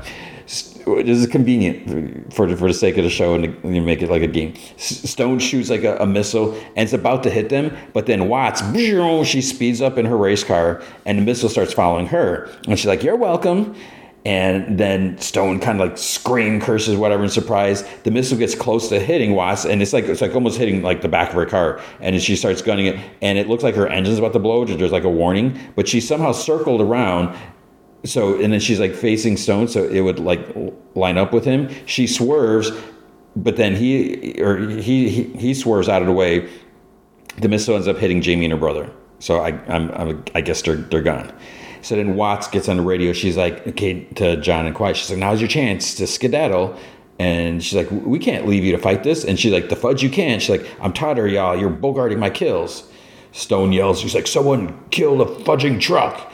So then uh, Amber's driving a truck. She gets shot through the windshield. She gets like hit in the neck, and there's there's like someone sitting next to her, and tries like starts trying to tend to her or whatever. Sweet Tooth heads for Stone, and he, he, says that he can't hide from him. He's like, I scream? No, you scream. He hits a bunch of buttons, several missiles launch. Stu almost falls off the back, but then Mike grabs him, saves him, and then the, the truck, the, the big semi, gets hit by, there's a bunch of missiles, and the truck kind of gets, blows, gets blown up. The truck uh, how I don't know if think it was quite a direct hit, but it gets hit. Watts zips around to, to go and check on Amber, and Stu yells at Sweet Tooth. He's like, Why'd you do that? They were on our side. Sweet Tooth laughs. He's like, There are no sides, Stuart. Everyone burns. And Mike's like, I've had enough of this. And, you know, he decides he, you know, he's got an assault rifle. He's going to shoot Sweet Tooth. But then Sweet Tooth grabs him, gotcha. and you know he's still driving and he's like okay stewie now's your chance to show me your fangs and he's like pull the trigger and put your doggy down and and then he thinks back to when they were when they first went to stone when they were shooting you know the initiation thing and then mike ends up taking out the vulture because stu couldn't do it and then he's thinking like when john and quiet were yelling at him they're like do it do it when you know they were supposed to he was pointing a gun at them because they didn't want to jump off out that door on the dam and Tooth's like, come on, Stewie, you can do this. And he shoots, but he shoots Sweet Tooth. But it's like, wait, where did he shoot him? How bad? Because he's like, oh, you see some blood splatter. The the truck kind of swerves. Then Stu and Mike, they jump out the back. And they they roll like on the, the racetrack, and they're like in pain from hitting the pavement. Then you know Mike says, you know, to Stu, he's like, you just saved my ass. And Stu, he's like, he's like, oh man, he's like, I think I skinned my wang and he's like, Mike's like, oh, whatever. And Stu's like, oh, I, I, don't, I'm afraid to look at it. So Sweet Tooth is obviously still okay, but there's like some blood on, on his mask by his left eye. So I don't know if he got shot in the eye or through the eye or how much or whatever. But it's it's not quite clear where he got hit because it's dark in there. You know, his mask is, you know, you can't see anything. But he's like groaning and yelling. He's like, Stubert. Then Stone comes driving up behind shooting. The back is wide open. So it's like, you know, you would think some bullets are going to go through. And he's like, You abide by the law, clown. And then Sweet Tooth is like, Harold, take the wheel. And again, remember, Harold's a paper bag. So he takes he takes the paper bag, sticks it in the driver's seat, which and then he jumps out onto Stone's hood. And Stone's like, "Get off my car!" And and but Sweet Tooth starts like pounding on the windshield, and Sweet Tooth's like, "You took everything from me," and it's like starting to shatter. And Stone's like, "WTF?" And then he's like, "Hey, you're dripping eye blood on the hood." And then he's like, "Oh, fudge it." He shoots at Sweet Tooth, like through, you know, he takes out a pistol, shoots through the windshield. He falls off the car, so it's like did he get hit by a bullet or not? But then he, he gets up, staggers to his feet, and then bam, gets hit by an SUV. Stu and Mike are driving it, and Stu's Stu's like surprised. So I don't think it was intentional. He's like, "Did I did I kill him?" And Mike's like, "Well, do you want to turn around and check for a pulse?" He's like, "Let's get the hell out of here." And then we see Sweet Tooth's mask just lying on a pavement, and, and then the Harold, the paper bag, flutters and like lands next to it. So it's like, is that the end of Sweet Tooth? Quiet's still driving, and John's like, "Holy spit!" It's like, "I think we're gonna make it." Of course, as soon as he says that, they start getting shot. Stupid Stone is somehow right behind them, like gritting his teeth. It's like, how the heck did he catch up to him? That's ridiculous. And Quiet's like, she's like, I'm so tired of running from Officer Dick Cheese. And she's like, hang on. And he's like, thanks for the warning. He's, he hangs on. She cuts the wheel and then starts driving like right at Stone. And he's like, oh, okay, we can play chicken And he starts shooting missiles at them, and then they swerve. Both of them are shooting. Then John and Quiet both yell, "Now!" The hood of the of roadkill, their car, like slides forward, kind of like a ramp. Stone's like, "Uh oh!" He hits it, goes flying up, lands, and rolls, spins like rolls over twice and an SUV is just like lying on the side uh, on, on, the road. John and Quiet like stopped too, but then they seem to be like somehow that knocked them out. I don't understand why why that happened. Quiet comes to and she sees that John is out and just, maybe he's dead, and you know she starts checking on him, but then somehow. How long was she out? I don't know. But somehow Stone is at the side of the car, pulling her out. It's like, okay, his car landed hard and rolled and he was okay to get out. I think I don't know if it was like landed on driver's side, so he had to climb out. He's able to walk 100 feet or whatever to their car and, and pull her out, even though she just woke up. And so he pulls her out, and then he takes out his gun because you know that's the only thing that makes him cool, makes him a man. You know, he's got to have a gun, and he's like, "Well, oh well, it's just you and me again." You know, when I was walking beat in Topeka, I used to see pieces of trash just like you. They'd mock me, call me names, spit on me, just because I was trying to keep the streets safe. When the power grid blew, all those same fudge heads came to my door, wanting to be protected, wanting to be safe. It's like, that's not what the flashback showed us. And then he's like, but you know what they all really wanted? They just wanted to be kept in line. And Quiet's like, look at him, and she starts cracking up. He's like, What's so fudging funny? She's like, You talk so much. She's like, All this talk about rules and laws, it's all BS. You're just a sad, lonely man, and you think you're in control. And he like squats down a little bit, you know, to, to get closer eye level. He's like, I am in control. And she like slowly shakes her head. She's like, No. She's like, You're just the one holding the gun. And he's like, Any last words? And she's like, Knock, knock. And then from off the side, Who's there? John's out of the car, throws a mini hatchet, bam, smacks him like in the face, like um, like just off center a little bit, like kind of in the jaw next to the nose. It's uh, it's. I'm thinking it's like okay, must have hit some teeth and jaw, jaw and it's just it's it's like sticking in, in his face. He he drops his gun, then he like falls to his knee and quiet like picks up the gun takes out the, the cartridge and she cocks it. So there's one like one bullet in the chamber that she points at him. John's just kind of like watching, doesn't say anything, and you know he's like, "Is she going to do it? Whatever. Should she do it? Is it is it crossing a line if she does it?" But then she lowers a gun, and she's like, "I'm going to give you a tough choice. You can die slowly." She sets a gun down like in front of him and whispers, "Or you can die fast." He's like, "You have a good day now, mother trucker." John drives him away. Stone is still like on his knees and he's like pointing the gun at them. And then he lowers it. And then he sees that, that bloody teddy bear. It's not really there, I'm sure. You know, the teddy bear from when the families were trying to get food at the restaurant and he ends up killing all the, the, the family guys, the fathers, whatever. And then he's like haunted by this bloody teddy bear. So he, the teddy bear is supposedly like in, in front of him. And then Quiet and John are driving and they hear a gunshot. And then they like lock hands and then John just revs the engine. So the question is, did Stone kill himself? Because the, the main thing, you know, it, it, that's what we're led to believe, but we didn't see it. And yes, this isn't an overly gruesome show. There's a lot of blood splatter and stuff like that, but we didn't see him actually do it. So he could have just like shot in the air. He could have shot the imaginary teddy bear. That's more what I'm thinking. Because yeah, he's got this hatch in his face, which is going to suck. But it, it's not like it's going to kill him. You know, it didn't. Uh, I don't know. So I think he's just going to have a big scar and maybe some busted teeth. Have to get you know some dental work done somehow. Because if there's a season two, you know he's got to come back because it's going to like you know catch them off guard. I don't know. Then Watts runs up to Amber. It's, it's so it turns out she's fine. You know, her neck is like wrapped up. The truck is like all burnt and everything like that. The other driver that was with Amber looks like she's she's dead. And then Watts is like, those mothers are gonna pay. So who is she talking about? Is she talking about like Sweet Tooth, Stu, and Mike? Because it was really Sweet Tooth, but she, you know she doesn't know that. She probably thinks it's all whoever's in that truck. I don't know if she's talking about Stone. Stone could be dead. Anyway, so then John and Quiet they drive over to Golden Gate. They drive up to the new San Francisco City Gate, and John yells out the window. He's like, "Hey, Bill, I'm back. You miss me?" And then the guard yells, "Bill got promoted." He's like, "You do not have clearance to approach." It's, it's a woman's like security guard.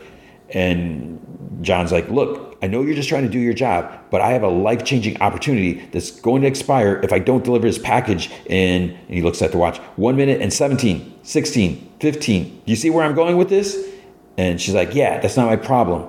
And he's like, uh, It will be if Raven hears her delivery expired right outside her gate. And then she's like, Holy spit. And then on the radio, she's like, Tell Raven the milkman made it. So they get out of roadkill for some. It's like I don't understand why they got out of the car because last time he drove inside. So they they got out of the roadkill. The gates open. Raven walks up to him like right away. So she must be pretty close to the gate, and she's got like like two security guard goons, and she's like, someone's had a busy ten days, and John's like, I'm not the only one. He's like, Hey, congratulations on the promotion, Bill. She treating you well? Good pay, good benefits.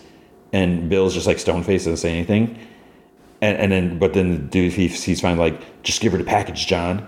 And John's like, wow, fudge you, Bill. So, but again, it's weird that they're outside the city gates. It's like, why is this? I was like, I would be worried it's a trap. Raven puts her hand out and in quiet, like, says to John, she's like, how do we know she's actually going to pay up? And he's like, this is how milkman delivery works. It's like, only person who's making it weird right now is you. So, quiet hands the bag to Raven. Uh, she she takes out like the, the metal case and Raven's like, Congratulations, John. Welcome to New San Francisco. They like smile, hold hands, they start walking, and then Bill and the other dude they start, you know, they cock their guns and. And he's like, Hey, hey, whoa, hold on, man. Bill, calm down. She's with me. Raven's like, John, she's not allowed to enter. And John's like, Well, you wouldn't have it if it wasn't for her. And Raven's like, we had a deal, John, you and me. And John's like, and she's with me. That's all you need to know. And he like takes a, a half step forward and then more more guns like cock. Raven puts up her hand.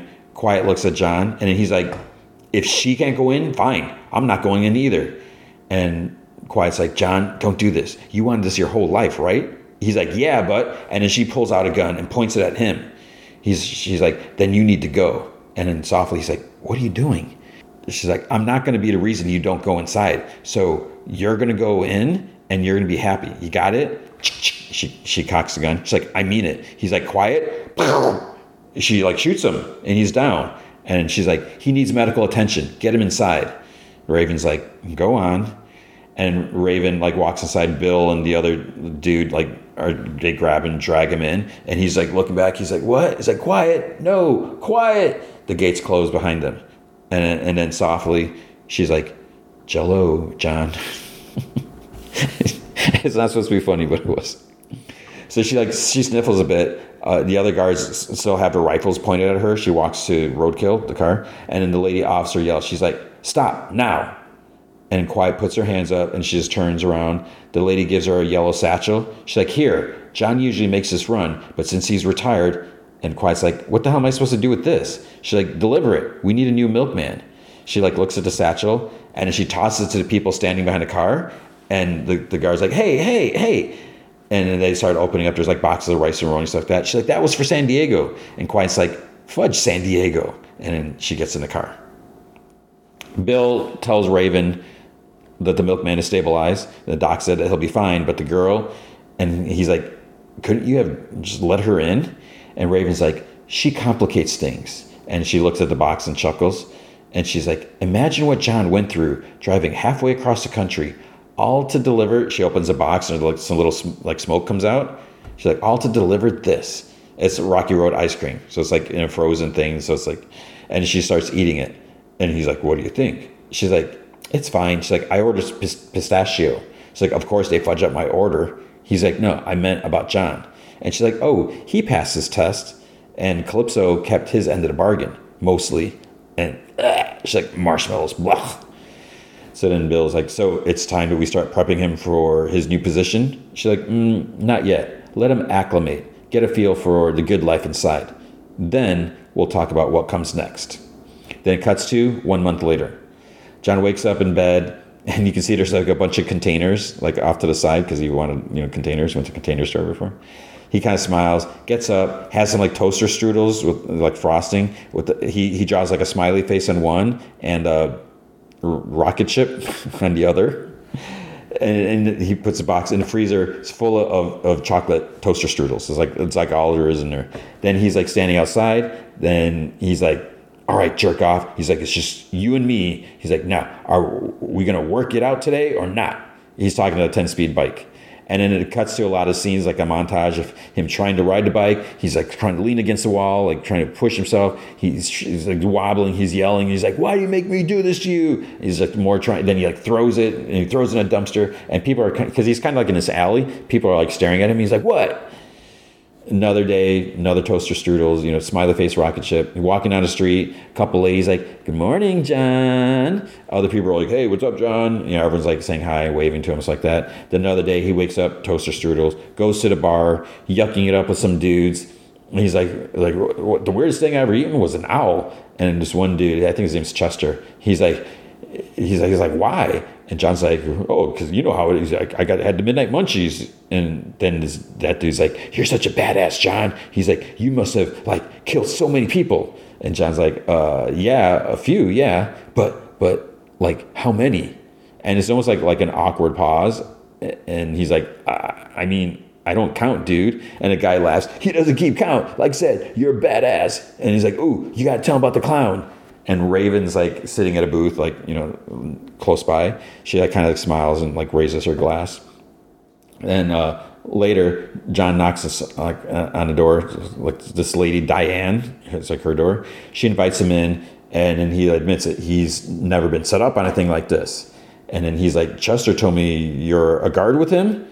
And she's like, You don't remember me?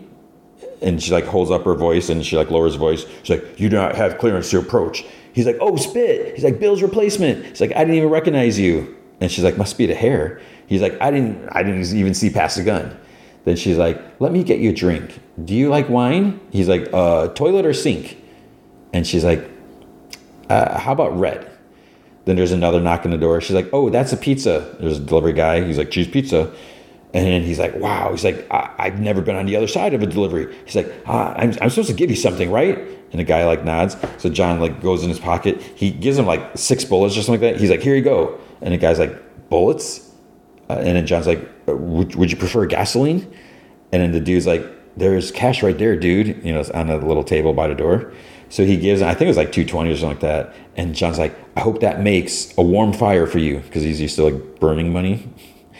And and he's like, and thanks. I really appreciate what you went through to get this here. And the guy's like, uh, it's not a big deal, man. So then they're sitting like in front of, I think it was like a TV or you know whatever. I don't know if there it was a TV. If there would there be watching, would there be TV or not? I don't know. And he's like, so this is pizza. And she's like, you've never had pizza? Then he remembers Qu- Quiet reacting over the fact, and she says the same thing. He's like, no. Then Diane's like, I'm honored to be here for your first time. And he's like, thanks.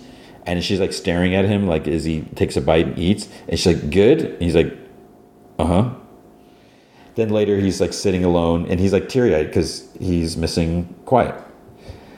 Then uh, we see this milk, this other milkman dude. He's sitting like in the back of his car. He's like eating something. I forget what it was. Then he hears someone run. So he like kind of jumps off. He's like, "I know you're out there." He's like, "You don't know who you're messing with." And then Quiet somehow pops up behind him and puts like a hatchet to his throat, like one of her mini hatchets. And then he's like, "Oh, if you're gonna kill me, do it quick." And he like you know calls her a vulture or whatever. She's like, "I'm not a vulture, you butt munch." And she's like, "And I don't want to kill you." And she's like, "Your delivery, I want half." And then she like walks in front of him. He's like, I heard of you. You're the one who's been robbing milkmen. And, and then he's like, I've scratched my taint with twigs bigger than you. You ain't getting poop. And then he like looks back at his car and he like lunges because he has a gun sitting in the back. She throws a hatchet, pins his sleeve to the back, and she throws a, a second one and pins his other arm. He's like, ah. And she's like, next one I throw, you'll be driving with your feet. And she's like, so half? He's like, fine, it's in the back. I hope you choke on it. And she's like, it's not for me, you jagoff. The insider has been running this poop for far too long. It's time somebody shared the wealth. So then we see her drive. She like, there's a bunch of people like on, on the side of the road or whatever. She tosses out a box and then they like rush for it. There's like beets and greens and stuff like that. They just start like chomping on it. And we see Raven sitting in the bar. She's like sewing, knitting, or doing something like that. Then there's like several people standing there, and she asks like, "How is John adjusting?" So then that Chester dude, he's like, oh, he's doing great. He's like, uh, we all get along, and you know, I, I think that you know, me and the guys, we would be friends, you know, whether or not we had to. So they're obviously just pretending to like him. And she's like, and Diane. Then this other lady, she's like, um, she said it went really well. You know, she's pushing for a second date. Raven's like, good. Make sure that happens. She's like, I want John to be happy, and because I want it, you should want that too. And that, that dude, Chester, he's like, oh, John is happy. It's like, he'll be ready to, to drive for you, for you any day now. And then this uh, security, I don't know if was, I remember if it was Bill or not. So security dude comes in and he tells Raven, he's like, I just got word John Doe is only two blocks away. So then she like gives everyone kind of like a, well, and you know, they, they all start scrambling to get into places. Then they're all sitting in booths and stuff, whatever, like that. John walks in. They act like they're all in the middle of conversations, like everything's normal. And then that dude, he asks John, he's like, "Oh, do you want to join us for a beer?" And he's like, "No, thanks, Chester." And and you notice he's wearing his yellow shirt and vest, like his, his standard like outfit. And then looking at Raven, you know, he's like, "I'm leaving." And then he's later, you know, sitting with Raven in the booth, and she's like, "You really want to leave after I gave you everything I promised?" He's like, "I even heard things are going swimmingly with Diane." And this like kind of catches him off guard. He's like, "How, how do you know about Diane?" She's like, it's my job to know everything. And he just kind of like thinks, and then he looks over at the guys, and they're kind of looking at him, and then you know it's, it's kind of obvious, and they start like yucking it up, like you know they're in the middle of whatever. And she's like, the only thing I don't know is what else I could possibly give you. And he's like, something you can't give me. And she's like, the girl. He like smiles, and she like scoffs. She's like, John, you're seriously gonna give all this up for some chick you knew for ten days? She's like, I've had colds last longer. And he's like, her name's Quiet. And Raven's like, no way, that's her real name. You do know her real name, don't you? Also, didn't she shoot you? And he's like, yeah, that happened. She's like, John, that doesn't sound healthy. She's like, okay, look, if that's really how you feel, I will escort you to the gate myself. We just have to make one quick stop first. So we see Quiet. She's like trying to work on Roadkill's engine. She's like, got the hood up. And she's like, what's wrong with you now? And then she's like, it, it finally happened. I'm talking to a car. It's like, I know something didn't die in you. Last time that happened, you smelled like a burnt baby raccoon. She's like, you know, thanks a lot for that. And then she's like, maybe something shifted when I slammed into that milkman the other week. That she's like, oh my God, now I'm fudging asking a car a question. And she like screams. She's like, why won't you work, you rusted piece of poop? And she kicks a tire like like three times, or maybe it's like the side, the front of the car. I don't know. And then she's like, I'm very sorry. She's like, um, that was very rude. You did not deserve that. It's not your fault you're rusted. It's just that we've been together a month and I have no clue how you work. She's like, maybe I should just try try different pieces. And then there's cut to a memory of John saying, You just try different pieces till you find one that fits. And she's like, Fits. And she goes to the inside, she turns ignition, and somehow it starts. And she screams for joy. She's like, I fudging did it. Then she's like, WTF did I do? She doesn't even know what she did. I don't even know what she did. So John and Raven are walking. He's like, Where are you taking me? And then she takes him to this like house. And he looks, he's like, Nice house. And she's like, Glad you think so. It's yours. He like chuckles. He's like, You think a residential upgrade is going to keep me here? Pass. She's like, No, John. This is yours. This is where you grew up. And he's like, Wait. And he holds up like the burnt picture. I lived here? She's like, You've got mail. So when I first heard of John Doe the milkman, I did a little digging. And when I heard you had roots here, I dug some more. So there's like pictures of him and his parents in, in the mailbox, like from when he was a kid. I'm sure you have a lot of questions. And if you stay, you'll get answers. And then as he looks at each picture, he starts getting like a memory, like to go along with it. And you know, then there's a memory of him saying like the quiet. He's like, I don't know what name I was born with or who I am really. And then you know, so the memories come back. There's like he has a sister, uh, which I guess she was. You can kind of see in the burnt picture, like in the back. And there's like Christmas time, you know, taking the, the photo on the front steps, dad like teaching him to drive or something like that. And then the grid must have gone on, the foul begins, whatever you want to call it. So dad gets out, he takes something out of the glove box because, you know, John is behind the wheel and he tells him, he's like, drive. And then, then it cuts to like him waking up after he, he got an accident, smashed his head. And she's like, it's just like I promised you. I brought you home. And he looks at like the pictures again and he looks at her. He's like, This isn't my home. It's his, whatever his name is. This isn't me anymore. He's like, I found my home out there with quiet. And she's like, Hmm, wow. I never took you for such a romantic, but if that's your decision, and she motions to a guard, and then they have they hold a gun up to his head. She's like, this isn't normally how I like to do things, but hey, I'm flexible. She's like, I have a job for you. He's like, I'm not going to be your milkman. She's like, Milkman. She like laughs. She's like, No, those days for you are long gone, but you're still a driver. Best I've ever seen. You've proved that to me when you made my little run. See, you passed the test, John, and now I need your skills. There's going to be a tournament, the first one of its kind, where the best drivers from all across the country, from all walks of life, are going to be invited to compete. And she's like, See, the tournament only has one rule survive. And you better believe who you face won't be fair. It's like, this is where you come in, John. And then we see like some like someone putting pictures like a kind of like the, the bracket uh, on the wall and they're like putting pictures. There's pictures of Watt um, Watt's preacher. Some some black dude without a shirt it's like it, it's like a picture from behind him. I have no idea who that is. If it's someone we've seen and I'm just blanking. We see Bloody Mary but it's like isn't she dead? And then there's a um, and the preacher is preacher still alive? I mean, he could be. Then there's like some dude with like a helmet and a skull painted on it, and then a picture of John. They're all like you know put up. She's like, "You are my horse, and I need you to win because Calypso is offering quite a prize." It's like the winner gets their heart's desire, their greatest wish come true. You're gonna help me win, John, and you're gonna do it by getting behind the wheel and turning every car contestant that crosses your path into nothing but a flaming pile of Twisted Metal. Name of the show, finally. She's like, you will drive John Doe and you will win. But it's like, why? What's the incentive? I keep waiting. It's like, oh, by the way, we kidnapped Quiet and we're holding her hostage to make you do it. But no, that doesn't happen. Uh, Quiet's driving, and then she's like looking at that like sex book, whatever. There's like other notes and stuff like that. Well, as she's kind of looking, she's driving, which again is not a good idea. Obviously, someone throws like tire spikes, the, the tire things like out uh, in, in the road. She runs over it, you know, car stops, and then in front of her, there's this lady with like big, like pigtails and this white kind of creepy mask and a big rifle. And she's just silently standing in the road.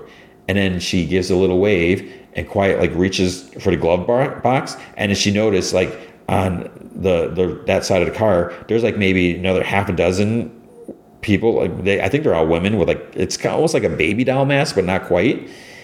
And they're all armed. And then she looks on the other side on, you know, to her, her left and you know there's all these people there too and then they all like scream The one in the front says hey girl i've been dying to talk to you i heard you know my brother and i was like holy spit i didn't say spit though and she's like he goes by john so john's sister is still alive and she's in this whatever this this group is and that's where it ends so it's like, what the heck? So John has to drive in this tournament.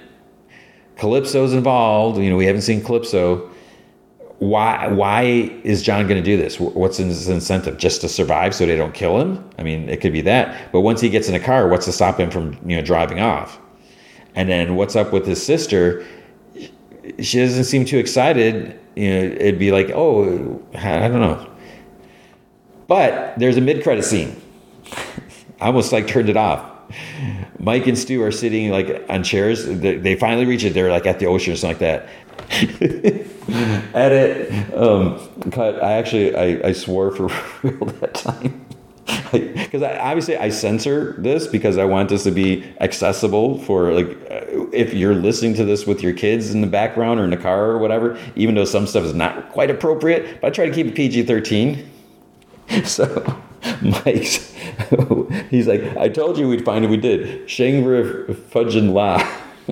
he's like, we got everything we need. Or, or Stu's like, we got everything we need. Ladies, liquor, and long dogs. And there's like mannequins sitting uh, next to both of them. And they got these, I don't know where they got the hot dogs from. These like long hot dogs are on sticks. And then he's like, this is Strawberry. She's a doctor and a lawyer. I met her at a strip club. And Mike's like, okay, okay. He's like, uh, he's like, this is Cleopatra. She uh, specializes in French cuisine. And Stu's like, ooh la la. And then Mike's like, she uh, is also a stripper. so Mike says, he's like, uh, you know, I'm, thinking of taking a swim. What, what do you think? Or what do they think? And Stu's like, no, she'll sink right to the bottom. And, and he's like, I've tried before. And then you hear, good evening. And then, holy spit again, it's Sweet Tooth and he like roars, raises big machete, and but then he's like, actually, I have a better idea, and he laughs. But then he raises the machete again, and then you're, oh no, Mike, ah, and it, it kind of goes in and out, like you know, black, and then you know, fade to black, then fade. So there's like blood splatters on Cleopatra. So it's like, is Mike dead? And then Sweet Tooth is dragging Stu away, and he's like, Mike, and then that's where it ends for real. So at least we know Sweet Tooth survived. He got put his mask back on, and he, has got blood all over him. Did Harold survive? we don't know. So that was uh that's that's Twisted Metal. Uh, it was it was I enjoyed the show, and you know Anthony Mackie is, is, good. You know he's he's got a lot of charisma, and he he really made the show work. But I think they did a good job with it. So yeah, I would definitely 100% be down for season two. But with the writer strike and actor strike, who knows what's going to happen. Okay, and then Ahsoka, season one, episode five, part five, Shadow Warrior. Shadow Warrior. Who the heck is a Shadow Warrior? Oh, what, what I didn't, I don't know if I said it last time, but with the Fallen Jedi or whatever, I don't think I said Fallen Jedi. Was that supposed to be Ahsoka because she fell off the cliff? If so, that's that's kind of kind of cold. so Shadow Warrior. Uh, it's so, so, it starts off. We see like Seatos, the planet. We see like the forest with you know the, the reddish trees, whatever. We see like the cliffside, the the stone circle, you know, the, the or we see like the oceans, the cliffside, the broken sphere lying there, and then Hera lands her ship by the stone circle, and like the the three remaining X wings, you know, they like fly over. She calls Carson and she says, "There's nothing down there," and he's like, "Yeah, there's nothing up here either." And Jacen and Chopper come down to ramp, and he's like, he asks if they can come out now, which I'm just like rolling my eyes. It's like, oh, whatever. And she says that he has to be careful, take Chopper with him. Then she hears like some rocks tumbling from like the cliff edge, and she motions motions for Jacen to hang back for a sec. He, he actually he ducks behind Chopper. It's like nice, you know. So if someone comes out shooting, Chopper is gonna get all shot up, and would that even stop very much? So she she starts heading. You know, she has her little blaster out, and she walks closer. It's Huyang, and he's holding Sabine's helmet, and he's like, "I told them to stay together, but they never listen." Ahsoka is she's standing on that like light bridge thing in this whatever other limbo world, and she's like, "Anakin," she's like, "You look the same." He's like, "You look old." And she's like, Well, that happens. Actually, what happened? You lost a fight. And she's like, I don't remember. And he's like, Trust me, you lost. Then she's like, Baylan Skoll. He's like, Oh, you do remember. That's good. And she's like, Why? It means you still have a chance. A chance? To live. And she's like, Tell me what's going on. I'm here to finish your training. She's like, It's a little late for that. And he's like, One is never too old to learn, snips. And she's like, All right, what was the lesson, master? Live. He ignites his lightsaber. At first, I thought it was, it was a white lightsaber, but it's just really light blue. He's like, Live or die. And she's like, I won't fight you. He like walks towards her and she has to like back up a little bit. He's like, I've heard that before. And he like swings and she blocks with like her saber. So, but does she have her lightsabers? Did she, because she fell off a cliff, it was in her hand. I don't remember. So he and then they're like locked, whatever, and he kind of like, like pushes her back, and then they're you know they're they're standing, and then you know just start fighting. Jacen is sitting by the cliff edge, looking out. Chopper is like next to him. Hera has like some big radio scanner thing in her hand. Huyang's like looking at, at the broken sphere, and he he says that he's getting nothing. He's like, the map is broken. And he says, you know, whatever their destination was, we have no hope of following. And she's like, well, once we find Sabine and Ahsoka, we can worry about that. Unless the one thing answers the other. She's like, you think they were aboard that ship? Every minute that passes without finding them here, the alternative becomes less desirable. And then Carson comes up. He's like, General, he's like, you know, we're overdue at HQ. Senator Organa says she can only give us cover for so long. And Hera's like, well, we're not going anywhere until I know exactly what happened here. And Carson's like, if we stay out here any longer without reporting in, people are going to start asking questions. And Jacen's like, Mom. And she's like, Not now, Jacen. And uh, Carson, she's like, We might benefit from people asking a few more questions. Carson's like, Not if we don't have any answers. But, Mom, there's something about the water. So she like puts her hand up to Carson. She walks over. She's like, What is it? There's something out there, Mom. She's like, I can feel it she asked Chopper, and she's like, Jacen, if there is anything out there, Chopper would pick it up on his scanner. No, Mom. And Carson's like, General, he's like, we need to figure out what we're going to tell command. And she's like, I'll cover it. She's like, what good is a high rank if you can't use it every now and then? And then Jacen's like, Mom, listen. And she's like, I am. Listen to the waves. So she's like, you know, she she humors him. She closes her eyes. She stands there and you know she's listening even though Carson needs some answers and she's like I hear the waves crashing. And he's like no the lightsabers. And then you know you listen you can actually start hearing you know with the you hear the waves and you can hear like the lightsabers clashing. So then it's like wait did she hear it? Because then she turns and she goes towards her ship and she's like Carson get your squadron airborne. I need you out over the ocean low altitude full sweep. He's like we already did that and she's like well we're doing it again. So I like how she's like, dude, I'm general. You're you're gonna do what I say. Deal with it. So she's like, Huyang. It's like you're with me and the ghost. Jacen, good work. Chopper, stay with them. So then Carson, Carson talks to Huyang. He's like, "What am I missing? What just happened?" And Huyang's like, Jacen has abilities. His father, Kanan Jarrus, was a Jedi." And then Carson's like, "Okay, we better get on it then." Anakin and Ahsoka are still, you're still clashing. And then she manages, uh, to, she strikes, it. she does this like roundhouse kick and kicks him in the side of the head. And then she's like, looks like you don't have much left to offer. He's like looking, he's like, okay, is he gonna be ticked off? But then he smiles. I haven't taught you everything yet. And then he slashes at the floor, and she must have been at a dead end or something like that because it like breaks, it shatters, and she like starts falling into nothingness. And then like all the, the nothingness kind of turns into like purplish clouds or smoke.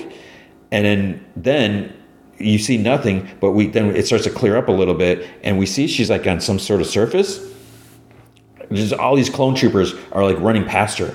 Then Anakin's like, forward. And she calls up to him. She's like, Master. And he's like, hurry up, Snips. And she's like, wait. And then we, we get a better look at her. She's actually younger, is like, holy cow. Because she looks more like like how she does in the, the animated show. And then she's like, this is a Clone Wars? And he's like, yeah, no kidding. She's like, this was one of our first missions. Why are we here? And he's like, you tell me. She's like, I don't understand. That's your problem. And she ignites her. She has a green lightsaber now, and she calls out to him to wait. He's like, You got to keep up. She's like, What about my training? This is your training. And then the purple clouds thicken again. And when it clears, we see kind of like troopers on floating gurneys. So it must be like some medical area, you know, that they've set up. Then, then she sits next to one. She, you know, she kind of puts her her hand on, on his, and then he like touches her hand with his other, and then Anakin comes up and he like kind of looks. He's like, "Come on, Snips, the battle's not over yet. There are more separatist battle droids approaching."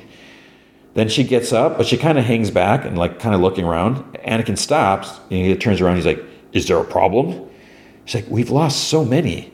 There's always a price to be paid." She's like, "It was my fault. They were following my orders. I got them killed."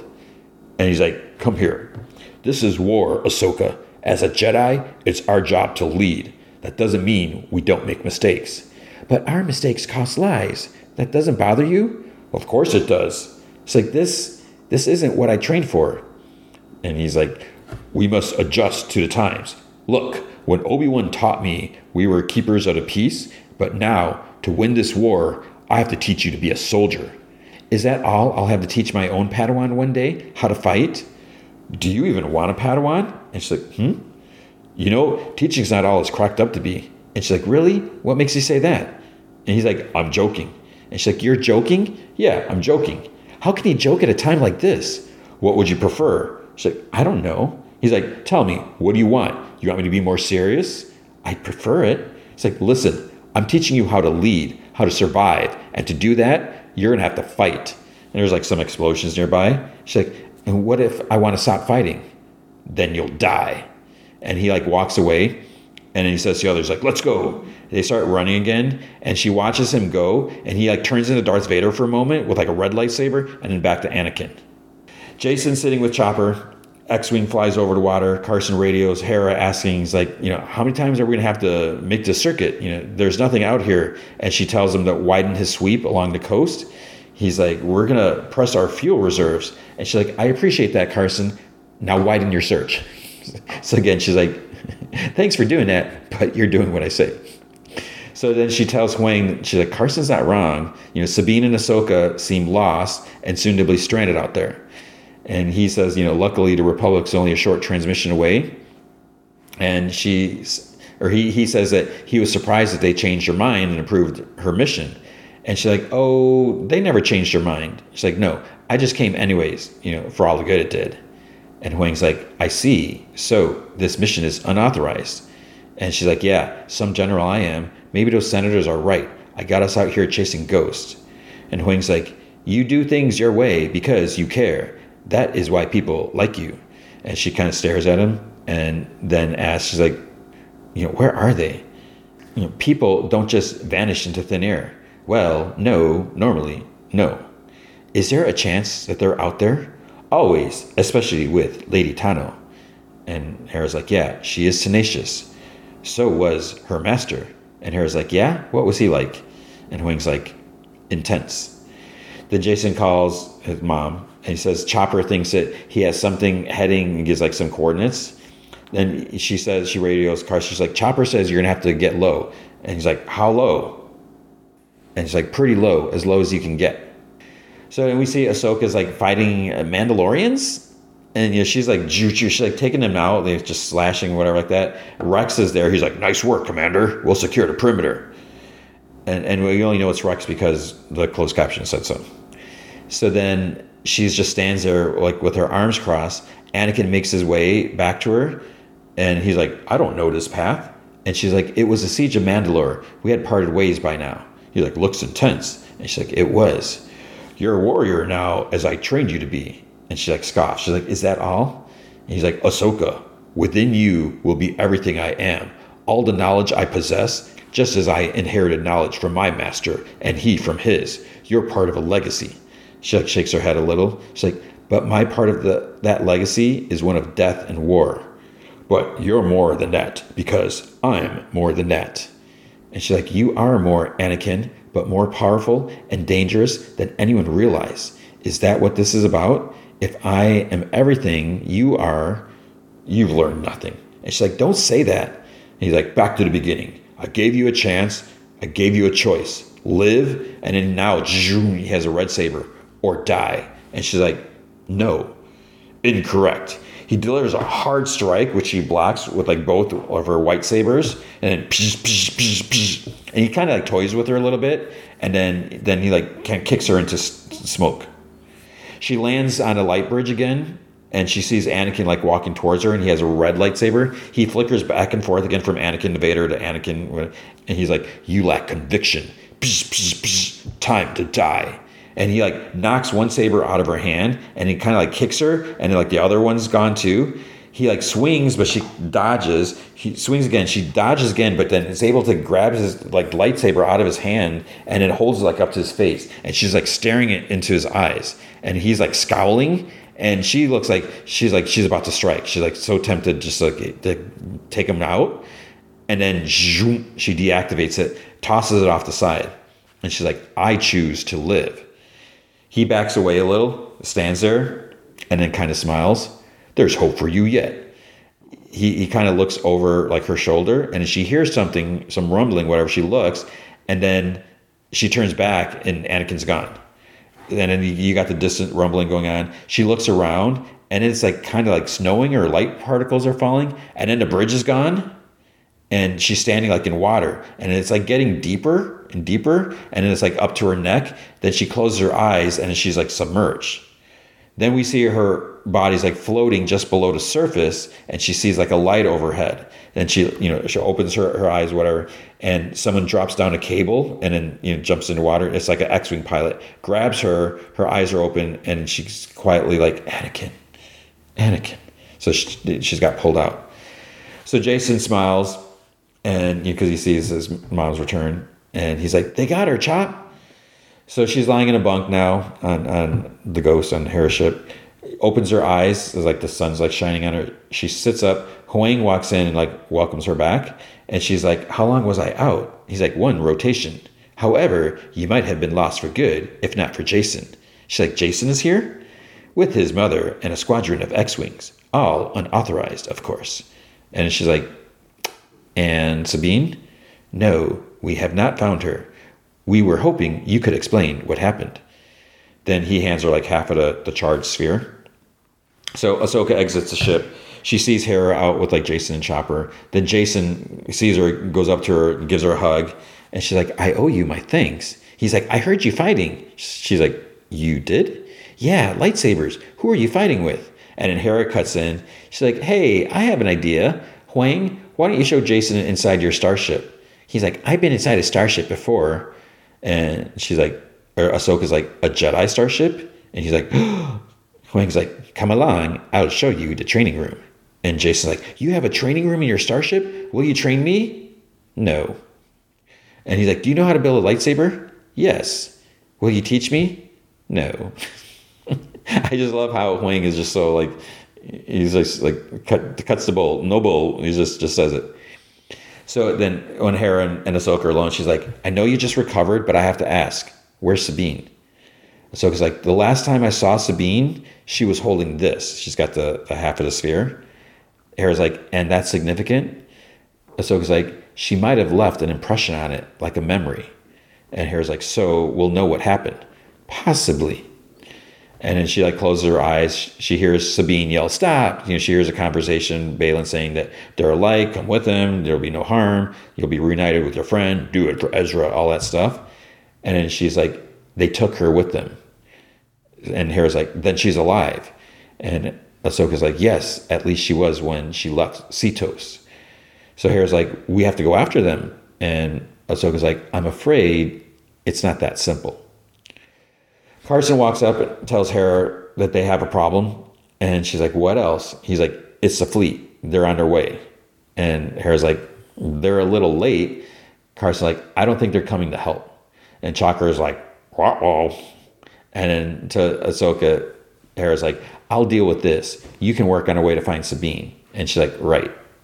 So she looks at like Sabine's helmet sitting on a rock. She looks at like the broken sphere. Then she like looks up, hears like some roars, and there's like space. The space whales are up there. So Hera talks to Mon Mothma on a holo thing, and she's like, "You can't be serious." Mon Mothma's like, "Do you have Morgan Elsbeth in custody?" No. Do you have evidence of Imperial remnant activity or of General Thrawn's return? No then I'm afraid there's nothing more I can do. You and Ahsoka Tano are to return to Coruscant with the fleet. And Hera's like, I'm not sure she'll agree to that. I'm not sure I agree to that. Mon Mothma is like, Hera, the Senate Oversight Committee is going to determine if your command should be permanently suspended. And Carson like kind of like tenses a bit at this. She's like, you are going to need her testimony to help you. I'm sorry. And ends transmission. So then Carson, she's like, I don't know how you scored this, but we're losing right now. So it's like, all right, if I was Hera, I'd be like, all right, screw you, buddy. I'm out of here. This is my ship, anyways. See ya. Good luck with your little republic when you realize you're going to need us. Ahsoka walks in a cockpit. She's like, I know how to find Sabine. So the two starships, a, a Hera ship and Ahsoka ship, and the three X-wings lift off. Then they split up. Hera's like, I'm not so sure I like this plan. Huyang's like, yes, I would like to th- second that. And Ahsoka's like, there's no other way. Without the map, we don't have the proper hyperspace coordinates. And Hera's like, and you think they do? Ahsoka's like, only one way to find out. So they fly uh, up. They're like in in a you know, upper atmosphere, or whatever. They go by a herd of whales or a pod of whales, whatever. Huyang directions like to one of the larger ones. So Ahsoka's like, yes, that will do. Wish me luck. So she steps outside the, airlock. So she's like on top of the ship. And then this big whale kind of rises up to meet her. Carson calls Hera and says that they have incoming. And Hera's like, no good, Carson's like, you know, they can't interrupt. They'll frighten the pod. And Carson's like, how much time do you need? And Hera's like, I don't know. Just don't let them approach. Copy. So three, I forget the ship's name, the, the submarine sandwich ships. They three of them exit hyperspace and they start approaching the planet. Then uh, the X-wings fly up to them. Carson asks if they can identify themselves. Captain says that she's like Captain Tava or whatever, you know, Lieutenant. What, what's his name?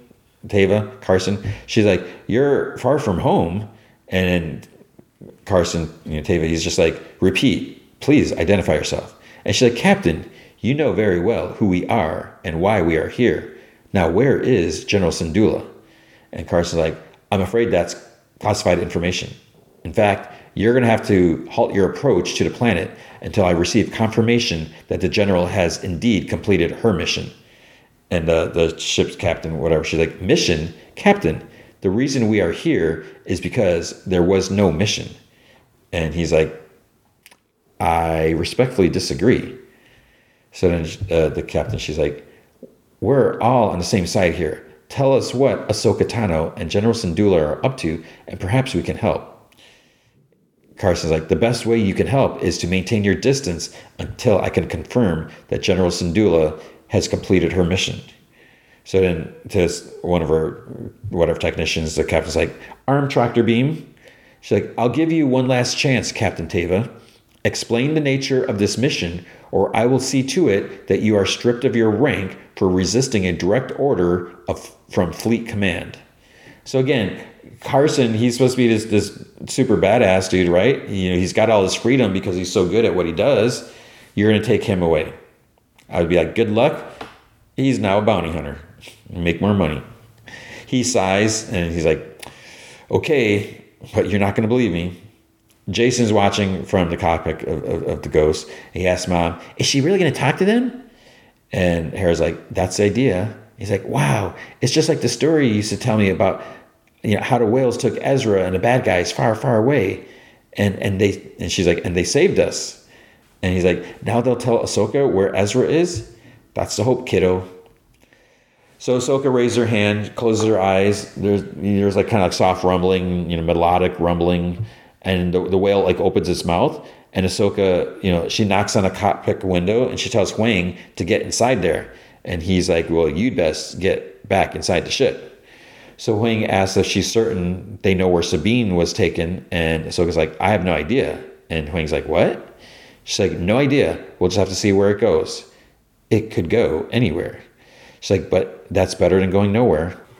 Carson continues explaining, and he's like, The whales will transport her and her ship, or at least that's the plan. So an officer tells the captain that they're getting a signal from the ghost, and she, then this Hera, she's like, Captain Gerard, I think that was her name. She's like, This is General Syndulla. I'd move your fleet out of there if I were you. And the captain sees like this big pot of whales leaving the planet, like headed towards him. And then the captain orders evasive maneuvers, just like get clear of their path.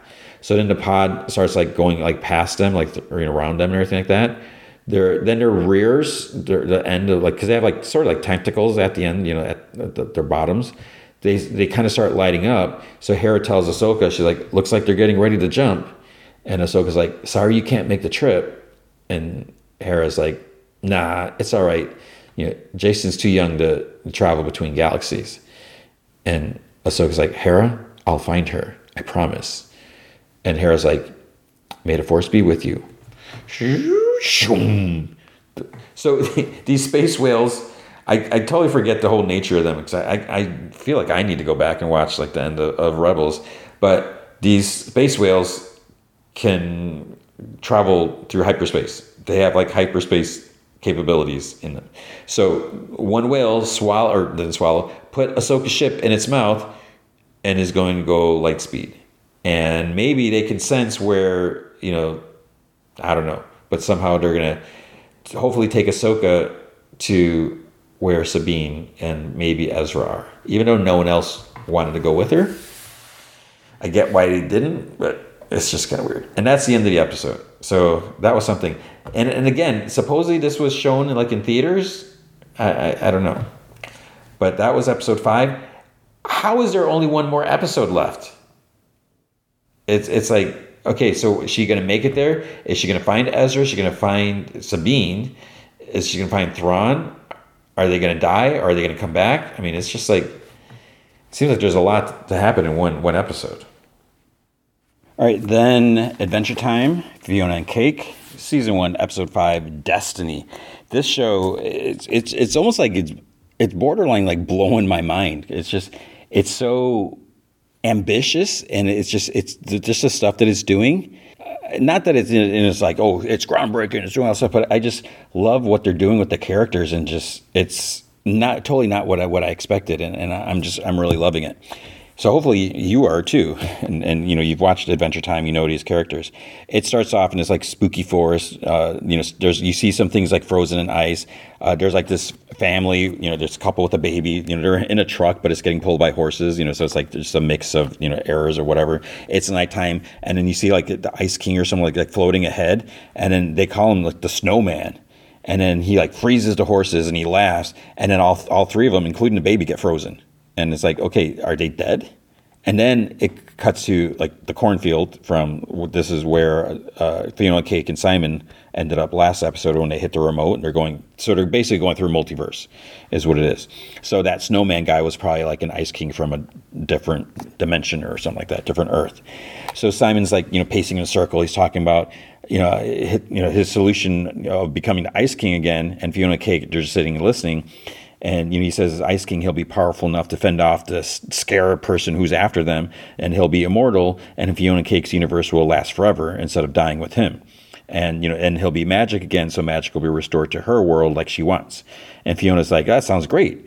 And she's like, but how do we get back inside your head after you know the Fionna world is is cool again? And he's like, well, I'll just recreate the same ritual that you know that I brought you here on accident, but I'll do it on purpose. So first they need to find another magic crown somewhere in the multiverse. And Fionna says, you know, multiverse means multi crowns to nab. And Simon suggests they start by looking on this world, you know, wherever they are. So Fionna stands and she's like, let's get looking. But then she kind of gets dizzy, whatever, and she falls back down and she's like falls asleep and she's like snoring. Cake takes advantage of her being asleep by taking her phone out of her backpack to play this like a, a phone game, like the worm game on, on her phone. And she's like, finally, Fionna wakes up later and she sees like Simon and Cake, like you know, they're they're kind of messing with the remote, whatever, and, and you know Fionna's phone because they're like, should you be messing with that? He's like, should you be messing with that?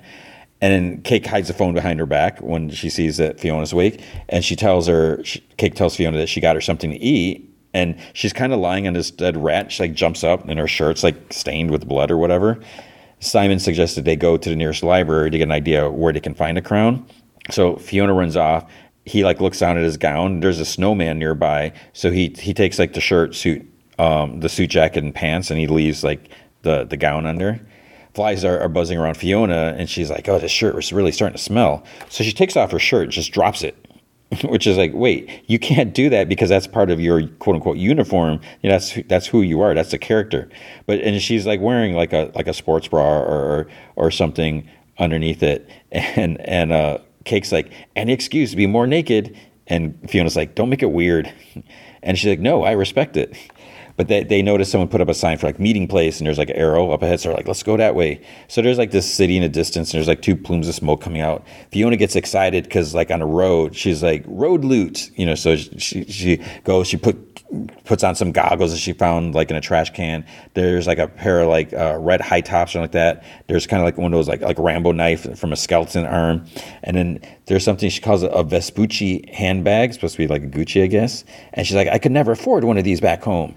Cake's like, that's ugly. I want it, and puts it like the bag on her head like a hat. And Simon says that they both look kind of conspicuous. They should keep a low profile until they know like what's what. So Fionna's, you know, and, and she also she found like a, one of those like shoulder spike things, kind of like a road warrior, you know, whatever thing. So she's she tells him she's like, relax, dude. She's like, I played a lot of post-apocalyptic RPGs. So we see Scarab in a time cube. Prismo's like trapped in this small cube, and he kind of chuckles. He tells Scarab, he's like, "Good luck, you know, getting the screen to work without the remote." So Scarab just like tosses the, this little cube in like a hot tub, and and then he takes his like crystal thing and he like makes a door on the screen. So like he's, I guess he's cutting through reality. Uh, Fionna, Cake, and Simon are walking through the little town. They're like at a marketplace. Fionna comments how you know she she looks right at home the way she's dressed. Cake says that Simon's the one who sticks out like a sore thumb, and then a, a, a couple people nearby freak out because they hear the cat can talk. They're like, "It must be magic." This other guy says, "He's like, everyone knows there was no magic since the days of the snowman." So it must be you know that's who we saw at the beginning of the episode. So then they they walk off, and Simon hisses to, like Cake, you know, act like a normal cat. Fionna sees the library, but then psh, like a cinder block is thrown through the door, and you know a punk runs out with like a wheel, wheelbarrow full of books, and then he dumps them in a, in a pile, and then they light the books on fire. And I think there's like this big crocodile or something hanging there, like they're gonna cook it. This lady on the intercom talks about starting a funeral, so they're like way up high, and she introduces uh, the feeder of the snowman, Big Destiny, and so he's got you know long hair, he's got sunglasses and everything, and he says that you know today they're going to say goodbye to the, body of, of popcorn. You know, he's like popcorn was a bomb warlord, the last of his tribe. He died doing what he loved, which was trying to ride an alligator like a horse. So maybe that's what was hanging there. That that would make sense. And then Fionna's like, popcorn seemed cool. And then behind him, this blonde kid walks out of the library with this big book, and he like puts it in his bag. And then Big Destiny, he, they start like he's like starts chanting Popcorn's name, and then he's like, "Oh, Popcorn Gang territory belongs to Destiny Gang." Then this other warrior dude with like antlers on his hat, he's like, "Everyone here knows Popcorn signed a treaty on his deathbed, making all territories from the creek to the end of the Great Ditch the domain of the Reindeer Boys." And then Big Destiny nods to this girl next to him with kind of like a mullet. She kind of like slides down this rope like on her feet, like shh, like kind of surfs down the rope, and then she like jumps and like knocks the dude down like hard. And in Big Destiny's like anybody else, and then the girl like you know the the, the guy's reindeer helmet came off. She just like tossed in the fire. Then she grabs the rope and like pull back up, and she's like Destiny Gang rules. So the blonde kid is walk, watching and gulps. Simon reminds him like what he said. He's like low profile, and Cake's like boring. then I Fionna, I think Fionna's like, it's like you said, you gotta punch and push your way around. She grabs some random person walking down the street. She's like, "Hey, you!" She's like, "What do you know about the magic crown?" And he just like runs, you know, he gets out of her grip, and and then the, the, kid hears them, and then Fionna chases after someone else, and you hear like off like off camera, she's like, "Hey, you! What do you know about the magic crown?" And you hear like, "Please, I'm just a sweet butcher." And then this guy at the, at the at a stall, sounding a lot like Choose Goose, so he must be the Choose Goose in this universe He's like, I have the magic crown you seek, but the price I ask is very steep. Fionna's like, okay, weird man, name your price. The crown is but the rarest of treasure. Present your wares and I'll take their measure. So Fionna starts digging in her backpack. Simon's like, we should really verify the crown before they. And she's like, nah, nah, nah.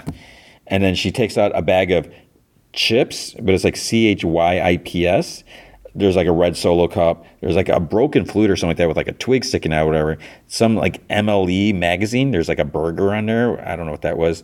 And then um, she has her phone. She like kind of sticks it like in her, in her mouth. And the dude's like eyes go big when he sees the phone. A futuristic device? I think that's pretty nice. And she sees that it has no signal. She's like, well, it's no good to me here anyways. You know, but, but Cake's like, it's got the worm game. So she's like, deal. He takes the phone, puts it under his hat, and he laughs. He takes out like like a paper crown, and she's like, "Is that the crown?" And Simon's like, "No, that's trash." And she's like, "Give it back." And choose the choose the stall guy. He's not choose goose, but he sounds like he's like, "No return. Fair is fair." She growls like shakes her fist, and he pulls out this big baseball bat. It has like a hammer, arrow, like barbed wire, nail, like a knife, like sticking out of it. You got burned, and I don't care and Cake's like, "You crook," and and she makes like a big fist, a, like extended arm, and like knocks the guy like in half his boots, just like, punches it. Fionna like in, in the mess, she grabs her phone, and Simon's like, "We have to get out of here." The cake's not sure how to return her arm to normal size, so it's like all just like kind of sitting there in the ground. So Fionna tries like lifting and carrying the big giant fist, but it's like heavy. And then uh, this kid in the helmet gasps. He's like, "Magic fist!" So they're in, they go in this alley, and Simon tells Cake that she's too reckless. And Cake's like, ah, oh, nobody saw that. But then the, this kid, his name's Peanut, he's like, Magic Cat. He's like with some big dude. He's like, oh, I'm to eat that cat. Then I get Magic Fist. Daddy will have to make me gang leader. So he motions to the, the, big dude. His name's Trauma John to get the cat. And Fionna's like, nobody eats cake. And she charges at the dude, but all her hand does is just like lightly slap the guy's tummy. He like laughs and like flicks her back. Peanut's like, like stupid bunny, I'd cut your nose off, but it looks like somebody beat me to it.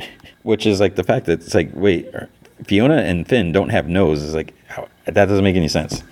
And she's like, or maybe I'll take an ear instead. Then the blonde kid, you see him standing on a rooftop, and he has a cinder blocks over his head. He tosses it down. It, it hits Trauma John because he's got like this metal helmet, like a metal hat almost. It hits his helmet, like cracks, and he like falls on his face uh, the the blonde kid jumps down, takes a knife from Peanut, and he's like, "How about your nose, bully boy?" And then that girl with big destiny, she jumps down, she grabs a knife from, from the kid. She's like, "Back off!"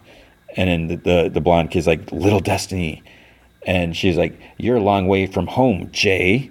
And then Peanut gets up and and he's like, "Destiny's gang is gonna kick your," and then she's like, "Remember your place," and she smacks him back. He's like, "I'm gonna get so big." And then I'm gonna get you too, LD and she just like turns her back to Jay and, and start, she starts coughing. And she's like, Don't come here again. Get it? Go. They all run. Then Fionna asks the kid, Jay, who like, who is he? And he's like, Shh, not here. They go through like this drain pipe, like drainage pipe, and then he's like, When I heard you ask about the crown, I could tell that you were new here. It's like locals don't like talking about magic. And Simon's like, Do you? And he's like, Hard not to. My dad was the one who found the crown. And Simon's like, What? He's like, Jay, I have to meet your dad. And Jay's like, Ha. It's like, Where do you think we're going? So Simon tells Fionna that it must be this world's version of, of him. And then in the house, you know, they, they go past like they go through the woods. There's like some barbed wires and like kind of traps and stuff like that. And then there's this one armed man with like a mecha- mechanical arm. He's like chopping wood. So you know who this is, right? Jay calls out to dad. So he has a thin hat on, but like a baseball cap on top. He turns around and, you know, he has like a blonde beard. You know, he's got a pointy nose. And Fionna's like, dang, Apocalypse Simon is rugged. And Simon's like, no, that's Finn. And he's like, Apocalypse you. And she's like, so then Finn's like, you brought outsiders. And Jay's like, don't don't be mad. I know I'm not supposed to bring anyone home, but they were in trouble. It's like this is Fionna and Simon, and this is Cake. Then she's like, "Hello, handsome," and she extends a like a giant hand, and he just nods. And he's like, "Magic cat. I don't truck with magic. You know that." And Jay's like, "Ah, she's okay, Pop." he's like, "Peanut was gonna eat her. He swore he would." And Jay's like, "I don't like you mixing up with the Destiny Gang. It's not our way." He's like, "Yes, Dad." And then he like puts his metal hand on his shoulder, and he's like, "Math." to the others, he's like, "Y'all can stay here tonight." And then he's inside. You see like the kids. He's like, "Kids, set the table for three more." And there's like three other kids. I think there's like four other kids. I forget how many he had. There's like because there's like two girls and a boy or something like that. Then he's like, "You too, Bonnie." And she says that she's like, "I'm scratching Jake." There's this like old yellow dog that looks kind of like Jake, but like or a regular dog. So then they they they sit when they get there, and, and I I love it just little things because Fionna says the cake, she's like scooch, and the kid's like, Dad, there's a cat at the table, and he's like, the cat is also a guest, and Bonnie's like, Hi, cat, and she's like, Hey, cutie, and so the, the girl Bonnie's like, It can talk, and Jay's like, That's why they got ch- chased by the Destiny Gang. So other kid said that he's like, Oh, that's cool. And Bonnie asks, you know, what do they do if the Destiny Gang comes here? And Dad's like, I'll slay them if I have to. So Bonnie's like, I can't wait till I'm old enough to kill some jerks. And then uh, Finn's like, Who wants soup? And Fionna and Cake both raise their hands. They're like very enthusiastic. This crystal portal opens in Forb, and Scarab walks through. So it's like we know no one likes Scarab. He's he's a he's a sucky suck. Um, he looks at a map like on his crystal, and it shows like this flashing dot. So he must be able to detect maybe uh, Fionna Cake. I don't know. He walks by the scarecrow and sniffs the gown. He's like, definitely Prismo, because Prismo gave the gown to Simon. Walks in the city, changes his appearance to look human. He goes up to the Choose Goose guys who's like fixing his stall. He's like, You there, have you seen a group of travelers recently? Strange ones? I might feel smarter if you had something to barter. And he's like, I offer you your unmurdered life. And, and then his face kind of, it's almost like a Beetlejuice's face expands. He's like, ah! He like hisses, growls, whatever. And he's like, Man, cat, and woman follow follows Jay Mertens West. I hope that answers your request. Back at Finn's, Fionna comments that the, the soup has like such a deep flavor, and Jay says that it's been simmering for years. And he's like, you know, it's a soup mom was cooking the day she died. We just keep adding to it. And Cake um, gives some soup to the dog, like under the table, and then she like puts her hand on uh, her her paw on his head, and it leaves like a paw print, like because I guess his face is so wrinkly or whatever. Bonnie asks her if all kitties talk where she's from, and she says no, but maybe they will once they found a magic crown. This gets Finn's attention, but like not in a good way. He's like, You're looking for a magic crown? And Simon's like, That's actually why we're here. So Jay tells us, you know, something of, its past, and, and Finn slams his fist on the table. He's like, You're a damn fool. And then um, Fionna's like, Not cool, farm boy. And he looks at, at like his kids and he gets up. Then he's like, uh, you know, before he leaves, he goes, he's going upstairs. He's like, You can sleep out in a hayloft. Be gone at first light. And Cake's like, now you two should kiss. Um, it's nighttime. You, it looks like there's a shadow approaching somewhere. In the hayloft, they're all sleeping. Then Jay puts his hand on Simon's mouth and shushes him. He whispers that his dad has ears like a bat. So Simon um, quietly wakes Fionna, but she like clonks him on the head, just like out of instinct or whatever. Then Jay's like, I remembered something important. Dad doesn't speak of the crown, but one time he drank cider that had gone hard and he let it slip where he found it. You know, there's a big crater a few miles from here. He said, Come on. I was I was heading to the crater anyways. And it's like, why would he be going there? And then Bonnie pops up and she's like, Can I come? And he's like, Please. Finn's like staring at a fire and hears like laughing. It's like a memory but what's interesting, the closed caption says Ice Finn laughing. So at first I'm like, is this a spoiler? Is this something? But we already saw the snowman earlier, and that's uh, clearly not Finn. So maybe Finn found a crown, became like an ice Finn, but then gave it up. I don't know. So then there's like a knock at the door. It's Scarab and his human guys. And he's like, Good evening, Mr. Mertens, is it? Apologies for calling so late. I'm looking for some friends of mine. Perhaps you've seen them an old man and a girl with a cat and then he sees like the old Jake dog with cat's hand uh, Kat's handprint on the forehead when she gave it soup. And, and Finn's like, nobody's here except me and my kids. So then um, Scarab's like, oh, I love children. Such a blessing. Well, I'd best continue my search then. And Finn's like, yeah, you'd best. So Scarab walks away, and then Finn sneaks to the hayloft, and he's like, you have to bounce. But there's no one there because they already left. And then Bonnie pops up out of the hay. Daddy, Jay took the magic kitty to the Destiny Crater, said I couldn't come. Then he stuffed me in the hay when I said I'd tattle. He's like, get back in the house, wake your siblings, barricade the doors. Then he opens this like huge chest below the loft and he pulls out like a bundle. It's like this bundle in like a green blanket, like whatever. It has like some like pattern on there. The others have, have reached the crater. They slide down, and Jay says that they have to be quiet while they dig around. And Simon's like, I don't even know where to begin. So Cat, Cake asks, you know, what does a crown smell like? Because you know she can sniff it out with her cat senses. It's like I don't think cats can do that. So he thinks about it and he's like, well, I, I guess I kind of associate it with the smell of freshly cut grass. And, and Fionna's like, work that thing when she starts like sniffing. So Cake um, takes them, so there's like a, like a little piece of wood and they lift it and there's kind of like, a, like an impression or like pieces of the crown, like beneath it. And Cake yells, that's not fair. So Simon touches some of the flakes and then he like, says it looks like the crown was annihilated by some very powerful magic or something even worse. And Fionna's like, oh man. So Simon's like, we'll have to try another universe. Then Cake tries reaching for the remote. Then he's like, let's think about this. And Fionna's like, what's there to think about? There's squat for us here. And then she sees that evil mullet kid sneaking up on Jay. So she's like, Jay, behind you. He, he sees her and kind of like steps towards her. And then they smooch. And Fionna and Cake are both like, what? I was like, too. It's like, what? so they, they slide down holding hands, and Jay's like, cool, she's with me. And, and Cake's like, oh, I love a forbidden romance. I want to hear how these two love bugs got together. Fionna grabs the remote out of Simon's hand, and she's like, tell us everything. So Jay's like, well, a couple months back after dad spilled the beans, I came here to see if I could find other cool stuff.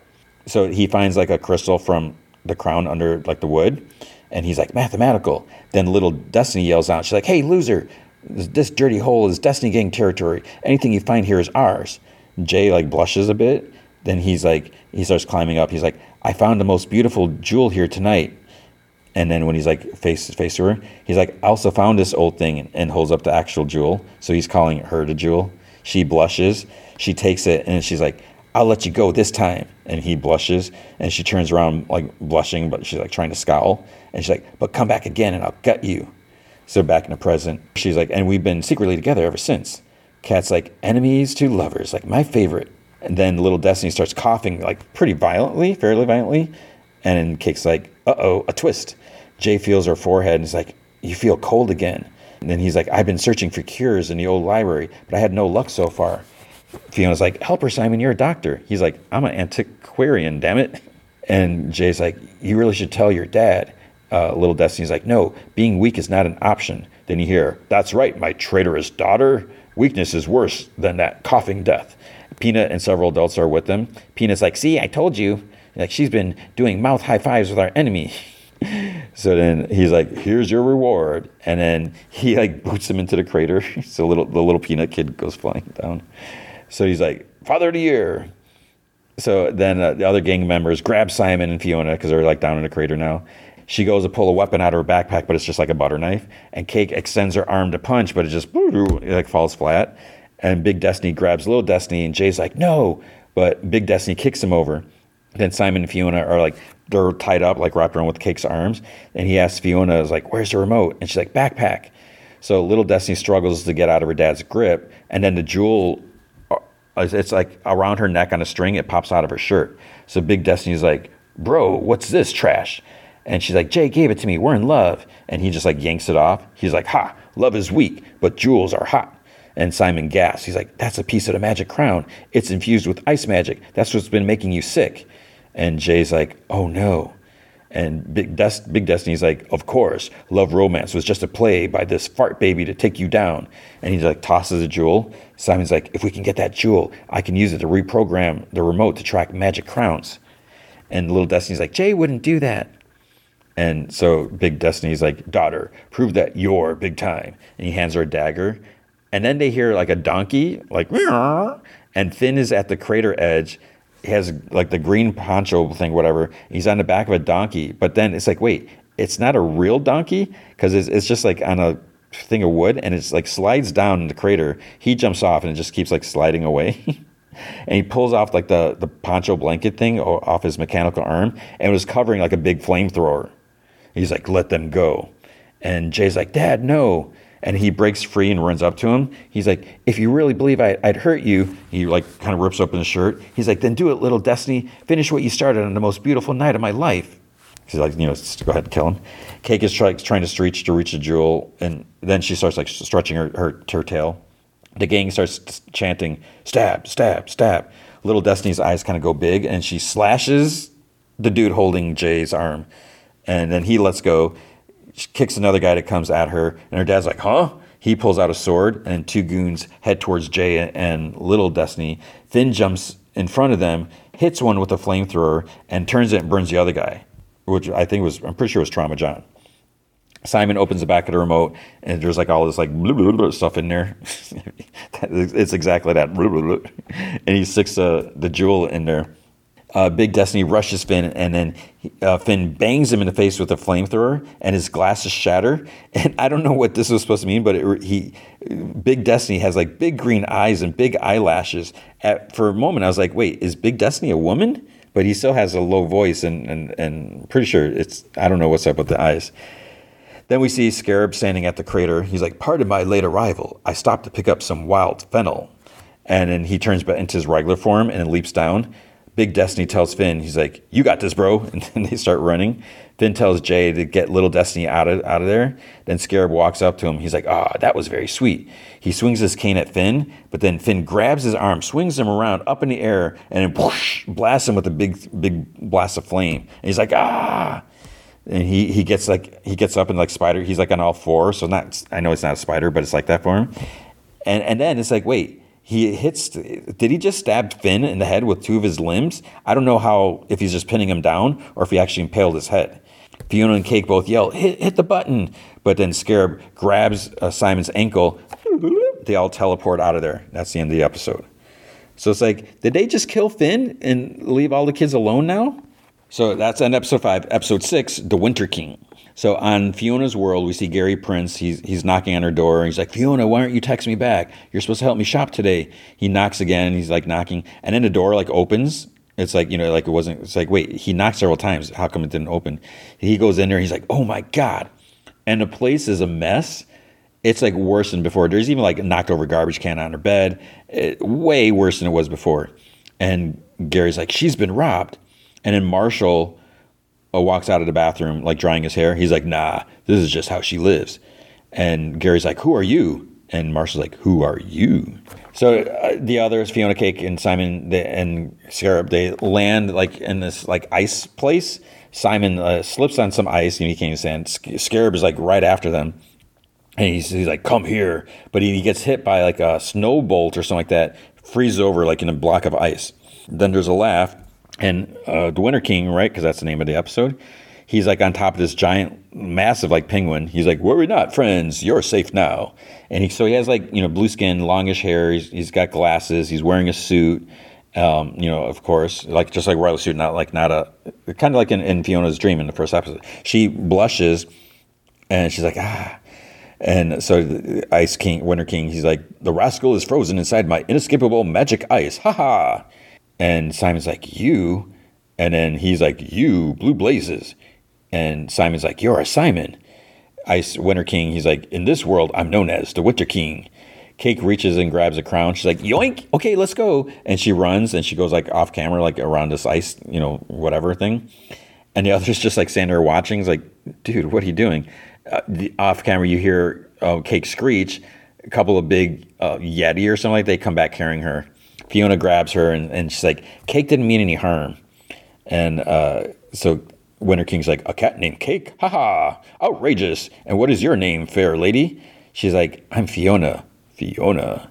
And she's like, uh, the reason we need this crown is to transform Simon. Our world depends on him becoming cursed and magical again. And he's like, is this true, fellow Petrikov? And Simon's like, yeah, I need to get my powers back. I understand your plight. While you can't take my crown, I believe I can find a solution. And Fionna's like, this is going to sound nuts, but I think I've been dreaming about you. Haha, I wouldn't be at all surprised. I'm radical. They go to his, like his throne room, whatever. And Simon's like surprised. He's like, it's encased entirely in a beautiful dome of clear ice. Fionna's like actually shivering. And she's like, yeah, I can tell. He calls for his ice scouts and he asks for like some hot chocolate. Then uh, they they're like on ice skates. They they skate away. Fionna Cake just like run after him. And then Simon's like, "Let me ask you something. How are you so functional? If you're just another cursed Simon?"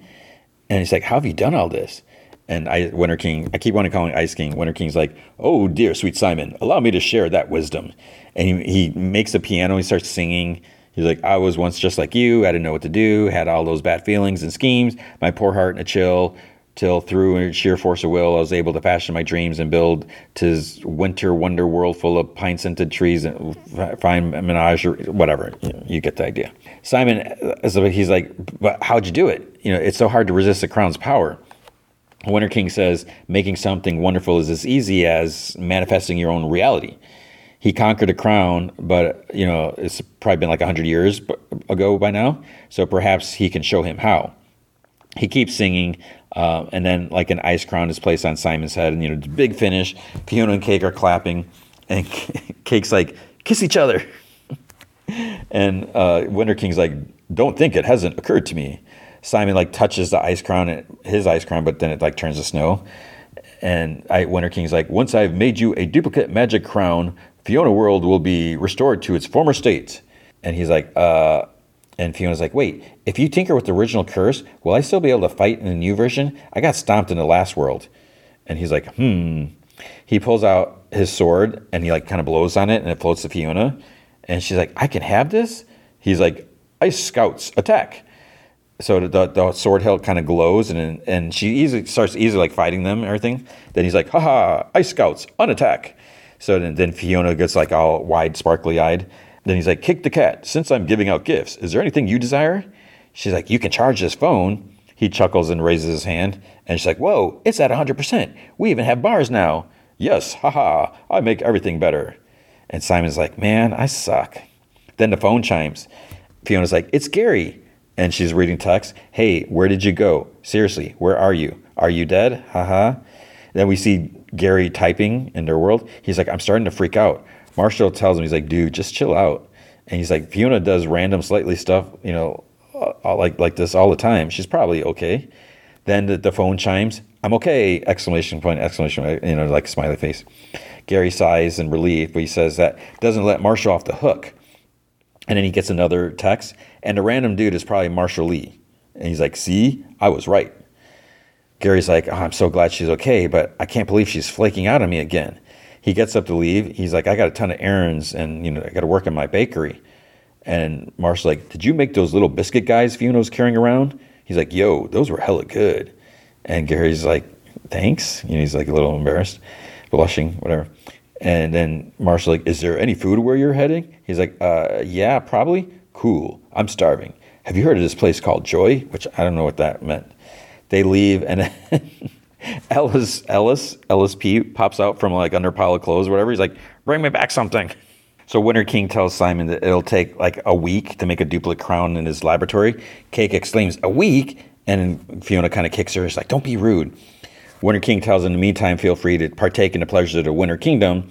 Cake points to a Candy Mountain, and she's like, "Oh, we should check that place out." And she's like, "It looks gnarly as hell." Winter King chimes in. And it's like, no, no. It's like, that place is forbidden. I mean, it can be dangerous out there. So it's like, wait, what's that mean? He takes Simon to help him in his lab. The Ice Scouts call Fionna because they're like up on his balcony. They're like, come join us in our training session. She tells Cake to stay there on like the balcony so she doesn't get lost, and she like leaves. And Cake's, you know, she's got the phone. She's like lost, Psh! and she like wanders off. So she's probably playing the, wor- the worm game. She's like, we wouldn't be going on any adventures if I hadn't gotten lost and we see like a kid Marceline playing a bass in, in, like an ice bedroom. It's like, is she prisoner there or is she just hanging out there? But it's like little like little kid Marceline. She, and she goes by Frozen Scarab and she kind of gives ice a little kick. And then like she hears cat, but it's like in her head, and she freaks out. She's like, "Get out of my head!" And she's like, "Can you hurt me from in there?" And he's like, "You two are abominations, a disease. I'll break free of this prison." It just keeps going. Marshall is surprised that Gary's like shopping at. He's like, "Oh, you're coming to this part of town?" He's like, "This is where you get all the good stuff." They enter this like candy supply store, and when they go in there, it's like it's like packed. It's like Marshall's like impressed. He's like, "Dang." Gary says that this place has the best cocoa powder that like just a little bit of it will like blow your mind or whatever, and you know it has Marshall's you know try some. They start talking about like Gary's pastry men, and uh, he says that he has this like 64 step business plan, and Marshall he he just wants to know how to get more pastries, and he's like, what needs to happen? So Gary's like, oh, I'll need my own bakery where I can make what I want. So that means cash mostly. You know, there's a couple investors in town I really want to meet. They're called the Lemongrabs. They're, they're these rich twins, you know, behind a food empire. One meeting with them could change my life. Marshall, he's like, uh, I think I, I heard my mom talking about them before. He's like, you know, looking through some stuff. Gary like apologizes. He's like, oh, you know, this is probably boring. And Marshall's like, no, no. He's like, it's cool. He's like, you're so passionate about it. It's impressive to me. And I can't tell if there's like vibes going on between Marshall and Gary. Because, you know, there, there are in the regular Adventure Time world. Winter King gives uh, Simon his new suit, and Simon's like, oh, thanks. He's like, oh, nonsense. He's like, you looked ugly. so the lab is pretty impressive. It's like, you know, totally like decked out and teched out and everything. So he puts down his crown on this, this machine. He's like, commence duplication. So this machine starts up. Simon says he has so many questions. He's like, is there a Betty in this world? And Winter King's like, Betty? Betty? Haha, ah, the dead one. Yeah, I haven't thought about her in a long time. And Simon's like, but how could you say that? She was a great love of our life. Winter King's like, hmm, well, that's not how I remember it. Well, once you get this new crown, you can always use it to make an ice Betty. Ha ha. And he's like, I'm just kidding. Uh, that would be unethical. Then an alarm goes off, and the scout's like, invasion, invasion. This big pink cloud like approaches and shoots like a beam of something. At first, it's like, is that a beam of candy. And then in the lab, you know, it like blows apart of the lab. The smoke clears. There's like it looks almost like like smushed banana people like underneath like a treadmill. They're almost like they're in a sundae or something like that. And uh, so someone's like running on the treadmill, and she asks if it's like is someone cooking maple syrup because you know I smell something saucy. Simon's like Princess Bubblegum, and she looks kind of crazy. She has big hair sticking up, almost like two pigtails. And there's like some lollies, like candy in there. She has big, crazy eyes going in different directions. Winter King is like, no, it's a candy queen, sworn enemy of the Winter Kingdom, and a terrible nuisance to me personally. And she's like, baby, baby, why you got to be like that? And he's like, "Begone, vile candy witch!" He puts his hand out and he kind of strains to attack, but he, then he realizes he doesn't have his crown on he it's it got knocked over from the blast, so it's like on, on the floor. He lunges across the room to get it, but then the candy queen blasts him with like taffy or something like that, and he's like, you know, he's stuck to the floor. It's like inches away from it. Simon's like, bubblegum, stop, and she's like, what? And she's like, I'm seeing double, and I love it. Then she takes off with the Winter King and Simon. Cake was like, she has Simon, and Ice Scout's like, it's cool. This happens all the time. And he's like, if you come along, Fionna, and aid us with your magical sword, we can rescue them both. And Fionna's eyes get like wide and sparkly. She's like, action stuff. Gary and Marshall are buying more stuff. They go to store like Honey, and you know, Gary gets some like uh, one of those like honey stick things. Um, he's looking at some cookbooks at a store, and Marshall's like looking at like used records. And then it's like cold outside because it's snowing. So they go and get coffee, and then they're sitting at this bus stop, and then Marshall's like, "Where to next?" Then Gary picks up a paper and acts like he's reading it because they're sitting across from the bakery um, store that he works at and like with the mean owner. And, you know, she's like locking up for the night. So then as soon as she leaves, Gary's like, let's go. They use his key to get going through the back. And Marshall's like, you're stealing kitchen time? That's kind of punk. And Gary's like, ha. It's like, maybe I am kind of punk. So Gary goes inside. Then he like pops out. He's like, are you coming? And Marshall's like, I'll be there in a sec. And then he takes his phone out. He's like, hey, it's me. So I was like, what's that about? Candy Queen arrives at her kingdom. She takes the Simons to this like taffy prison cell. Winter King tells Simons like, no need to worry. He's like, this maniac has kidnapped me lots of times. She thinks we belong together. And Simon's like, but why? The Candy Queen starts singing a song on the keyboards, and, and she's talking about like all this stuff and then putting them together, you know, and putting them in a blender and becoming one and all this like that. Does this whole big song. At the end, Simon's like, that's actually a nice metaphor. And she's like, it's not a metaphor. And then like the walls go up and you see this big room behind them. There's like a huge actual like blender. And Simon's is like, uh, so this happens a lot? And Winter King's like, not this part. This is an escalation. Gary gives uh, Marshall a gingerbread guy, and he's like, holy crap, this is sublime. I think you're ready to show your goods to some investor, like those Lemongrabs. And Gary's like, what? Oh, no, no, no, no, no. It's like, these still need work. I would just die if I had to show this version to the Lemongrabs. Marshall's like, uh, excuse me for a second. I'll be right back. So he goes out in like the main part of the, of the store. Then he texts, he starts texting the Lemongrabs. He's like, never mind, gonna have to cancel. But their limo pulls up before he can hit send. Then Gary comes out. He's like, is everything okay? And he, uh, Marshall's like, uh, surprise. And Gary sees them like outside. And he's like, the Ice Scouts and Fionna and Cake arrive at the Candy Kingdom. The, there's like mutilated banana guards like waiting. Fionna yells, For the king! They charge. She's like slashing away, impaling banana guards. This is the feeling I was chasing. This is what I was missing. Onward! Candy Queen is bringing the Simons up some stairs. They're like tied up in like licorice. So they're going to the top of the blender. The speeds are, I think, like one, two, and kill or something like that. I forget what it was. So they're, they're going up to the top of the blender. Simon says that she deserves their help because he knows that there's a brilliant person in there uh, you know, just trying to get out. but you see as they're walking, she's like scratching her bottom with like the ice crown, like the tip of it. And uh, Winter King's like, oh, we don't need to fix her. We just need to be rescued. The Lemongrabs sit at a table. Gary brings out like this big cake that's like decorated with his food. And it's like the people from uh, Princess Bubblegum's kingdom. And he's like, I'd like you to meet the party mention, something like that. The Lemongrabs look and they're like,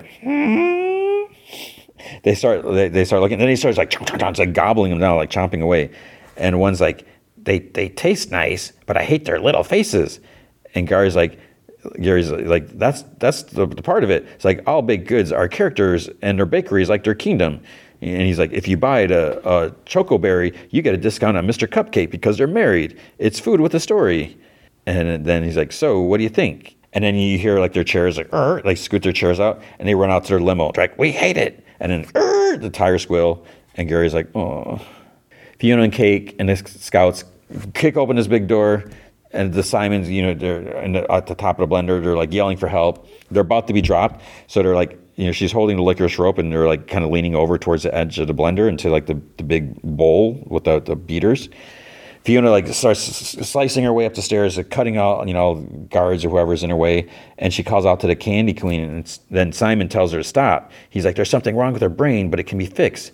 Winter King like kind of rolls over. He's like, "No, it can't. Knock her out."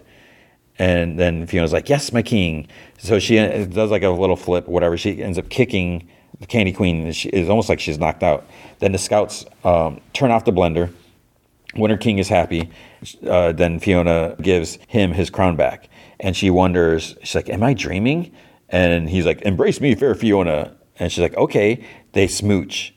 And then the crown flickers and it kind of, the, the, the gems kind of turn drab or go from red to like almost like brown. And then her sword starts to melt. Ice uh, Prince's nose starts to get smaller. And he's like, Huh? What? What's happening? My magic, it's gone. And then he looks like Simon for a second, and then he starts getting old and withered. And he's like, Fionna, help me. And she gets like a little gross out. She like lets go of him. He hits the floor and whoosh, turns into like a cloud of dust. And, and then like you just see like the, the the crown sitting on top, and then the ice scouts they like melt. Cake cake is just continue eating pastries, which I wonder if she's eating people or they're actually pastries. Simon picks up the crown and he's like, just metal and glass. Then the Candy Queen like groans. She turns into like a pink glob, like just whatever. That, then like the blob or whatever, it turns into like regular Princess Bubblegum. And she's like, I'm free. And she like kicks the crown away. She's like, the curse has been lifted. Simon's like, now it all makes sense. Winter King casts a spell to project the madness of the crown onto you. And she's like, yeah, it zapped right into my brain basket. So Simon's like, I apologize for the terrible behavior of my fellow Simon, but I do feel kind of vindicated. And she's like, there's much work to be done. Where are my beloved candy citizens? They're like all groaning in pile. Cake gets like really big to block the view. She's like, uh, well, we'll we'll go look. Princess Bubblegum goes up to Fionna. She's like, it's like a fairy tale. Your kiss removed a curse. And then she makes like a big lollipop and she kind of sticks it like on her, her chest. And she's like i thank you brave knight. And fionna kind of blushes a little bit. She kisses her cheek and she's like i'm not a brave knight. And she picks up like the, the faded crown and sits next to cake like down on the stairs. And she's like what did i do wrong? And then there's like some dripping above them scarab standing on a ceiling. So he is free too because everything melted. He's like what you did wrong is exist. He goes to jump down on them but then cake grabs fionna and, they, and jumps out of the way they're like, Simon, get us out of here. And he like presses a button and they're gone. And Scarab's like just misses them and he like screams and ah. Gary and Marshall are cleaning up the bakery to place. Marshall's like, hey, at least they like the flavors. Gary like doesn't say anything. He just looks sad. Then Marshall's like, look, I'm I'm sorry I sprang that on you. I, I thought I was helping. He's like, I should have asked. And Gary's like, oh, it's probably good they came now. It's like, I would have fiddled with that pastry recipe forever. Then Marshall's like, so where does a chocolate dip strawberry go to meet a cupcake, anyways? And Gary's like, ah, come on, don't make fun of me. He's like, no, I really want to know. And Gary's like, well, funny story. It all began during a slumber party candy zombie outbreak, which is like the first episode of Adventure Time. Then uh, we see Simon and Cake. They're sitting like on this baby quilt world. He has like a baby Ice King with like a squeaky crown, and he's like, and Cake has like a baby Finn, Jake, and Tree Trunks. So Simon's like, this one's not to work either, like the crown. Then Simon and Cake uh, go back to Fionna. She's like kind of moping in a chair. And she's like, back there, I thought I was living my dream. I was just hurting a bunch of innocent candy people. And Simon's like, that place is messed up because that Simon was messed up. The next world will have a magic crown that will work, and I'll be cursed the right way. And he puts out his fist. Fionna like kind of bumps, fist bumps him, and then baby Finn fist bumps too. And that's the end of the episode.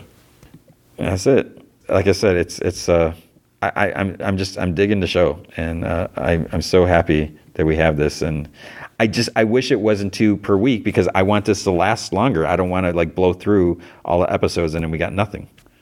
All right, then we have the movie feature, which is A Haunting in Venice. So this is the next uh, movie with uh, the Kenneth Kenneth Branagh character. He plays a her, her, her, I can never say his name. Hercule Poirot, Poirot, Poirot. I don't even know. So these are the Agatha Christie um, movies, which I'm kind of I'm surprised at this because I didn't even hear when this was in development. All of a sudden, it's like, wait, there's a trailer for this, and I don't even remember like a teaser hearing anything about this. It's so so like Murder in the Orient Express came out in 2017. Death of the Nile wasn't that 2022, and now we're at 2023, right? And we have another movie. I, I, get that these movies aren't like super duper high tech. You know, there's no CG, there's no like going locations really necessarily. Uh, and this movie itself. Um, so one of the things I, am already going to be jumping all over the place. One of the things that I, I like about this movie compared to the other, it's because it's not just more the same thing you know, if you look at the movies, you have okay, here's like the world's greatest detective or investigator, or whatever. He's going to solve this impossible, you know, mystery. That could get a little old, redundant. You know, yeah, there's going to be some fun and appeal to it, but what's what's different about this one is you look at the first movie, in Murder on Orient Express. You're on this train, so you know there are some limitations there, but you know the, the, train does stop, and you see different stuff and everything like that.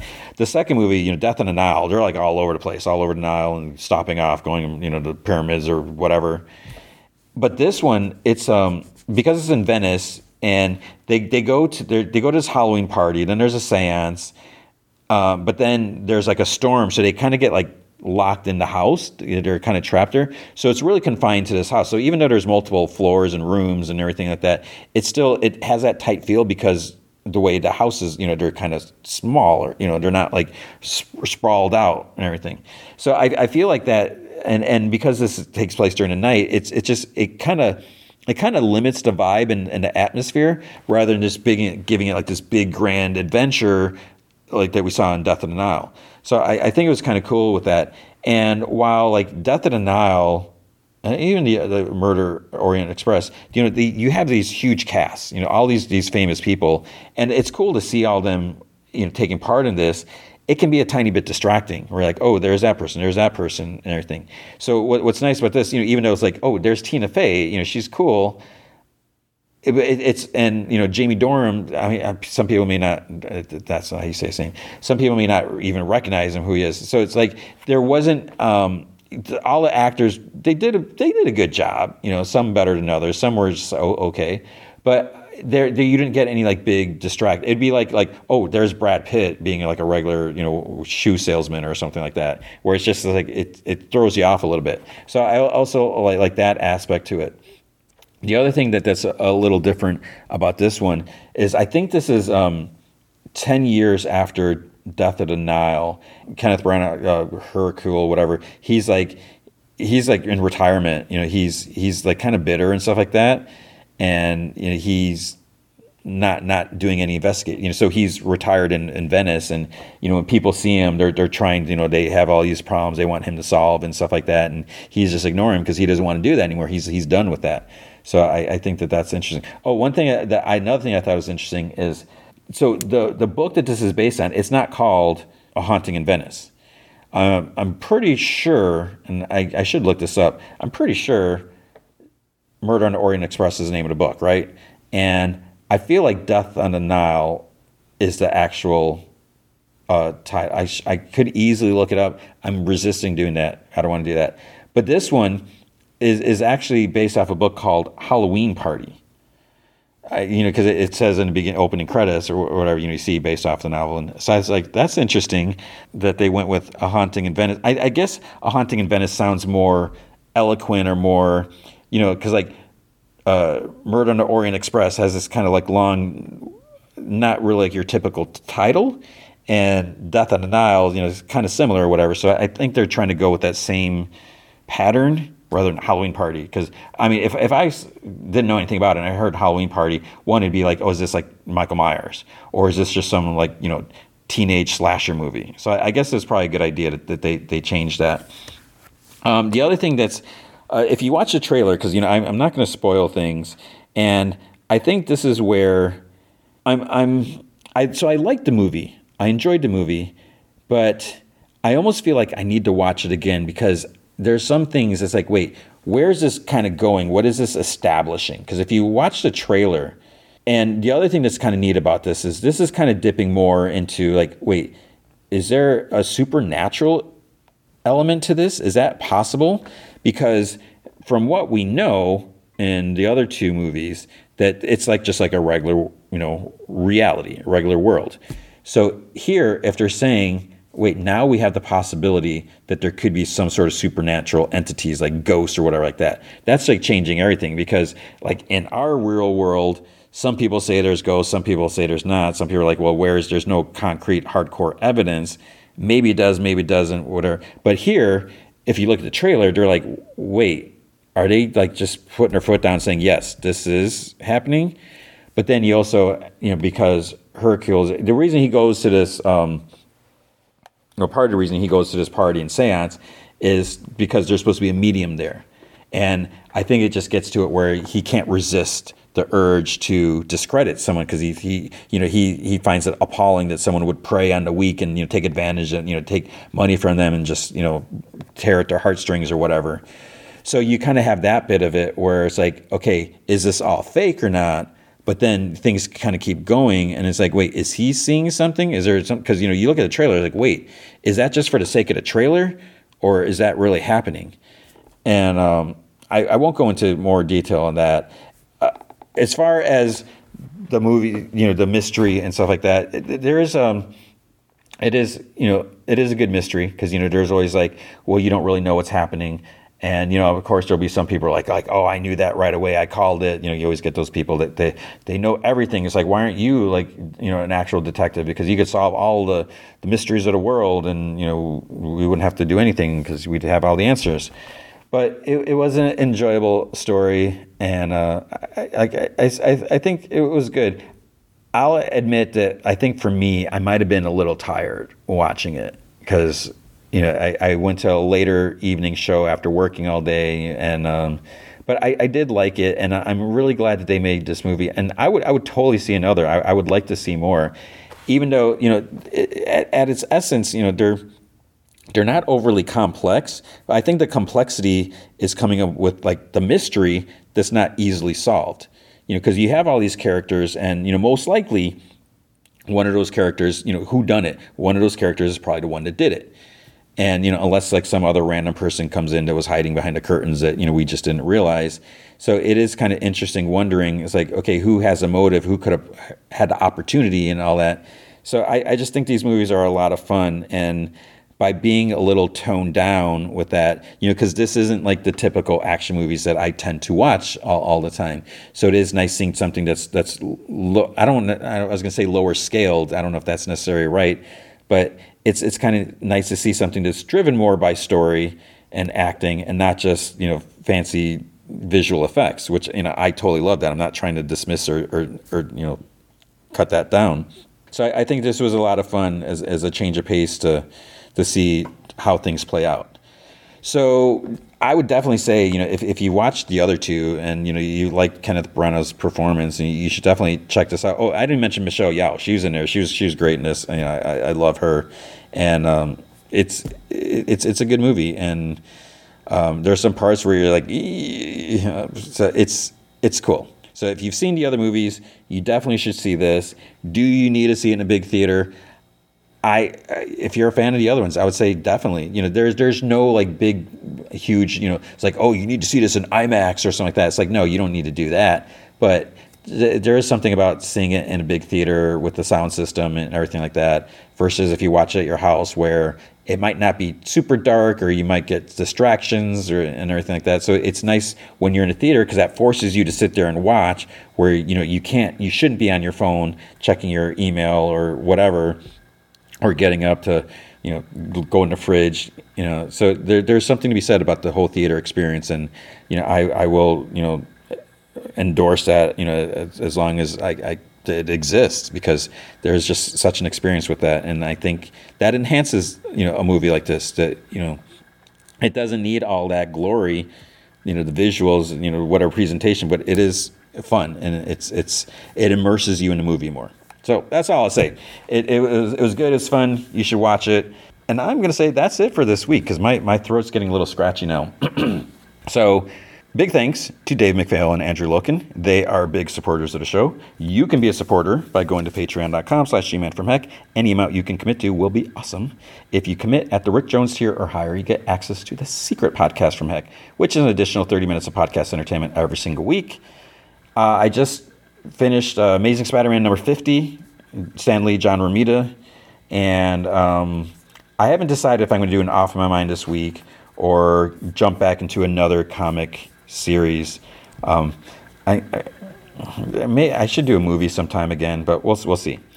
But if you can't commit to a monthly commitment, you can also help out by going to ko-fi.com slash gman from heck, and you can buy me a virtual cup of coffee or two. It's ko-fi.com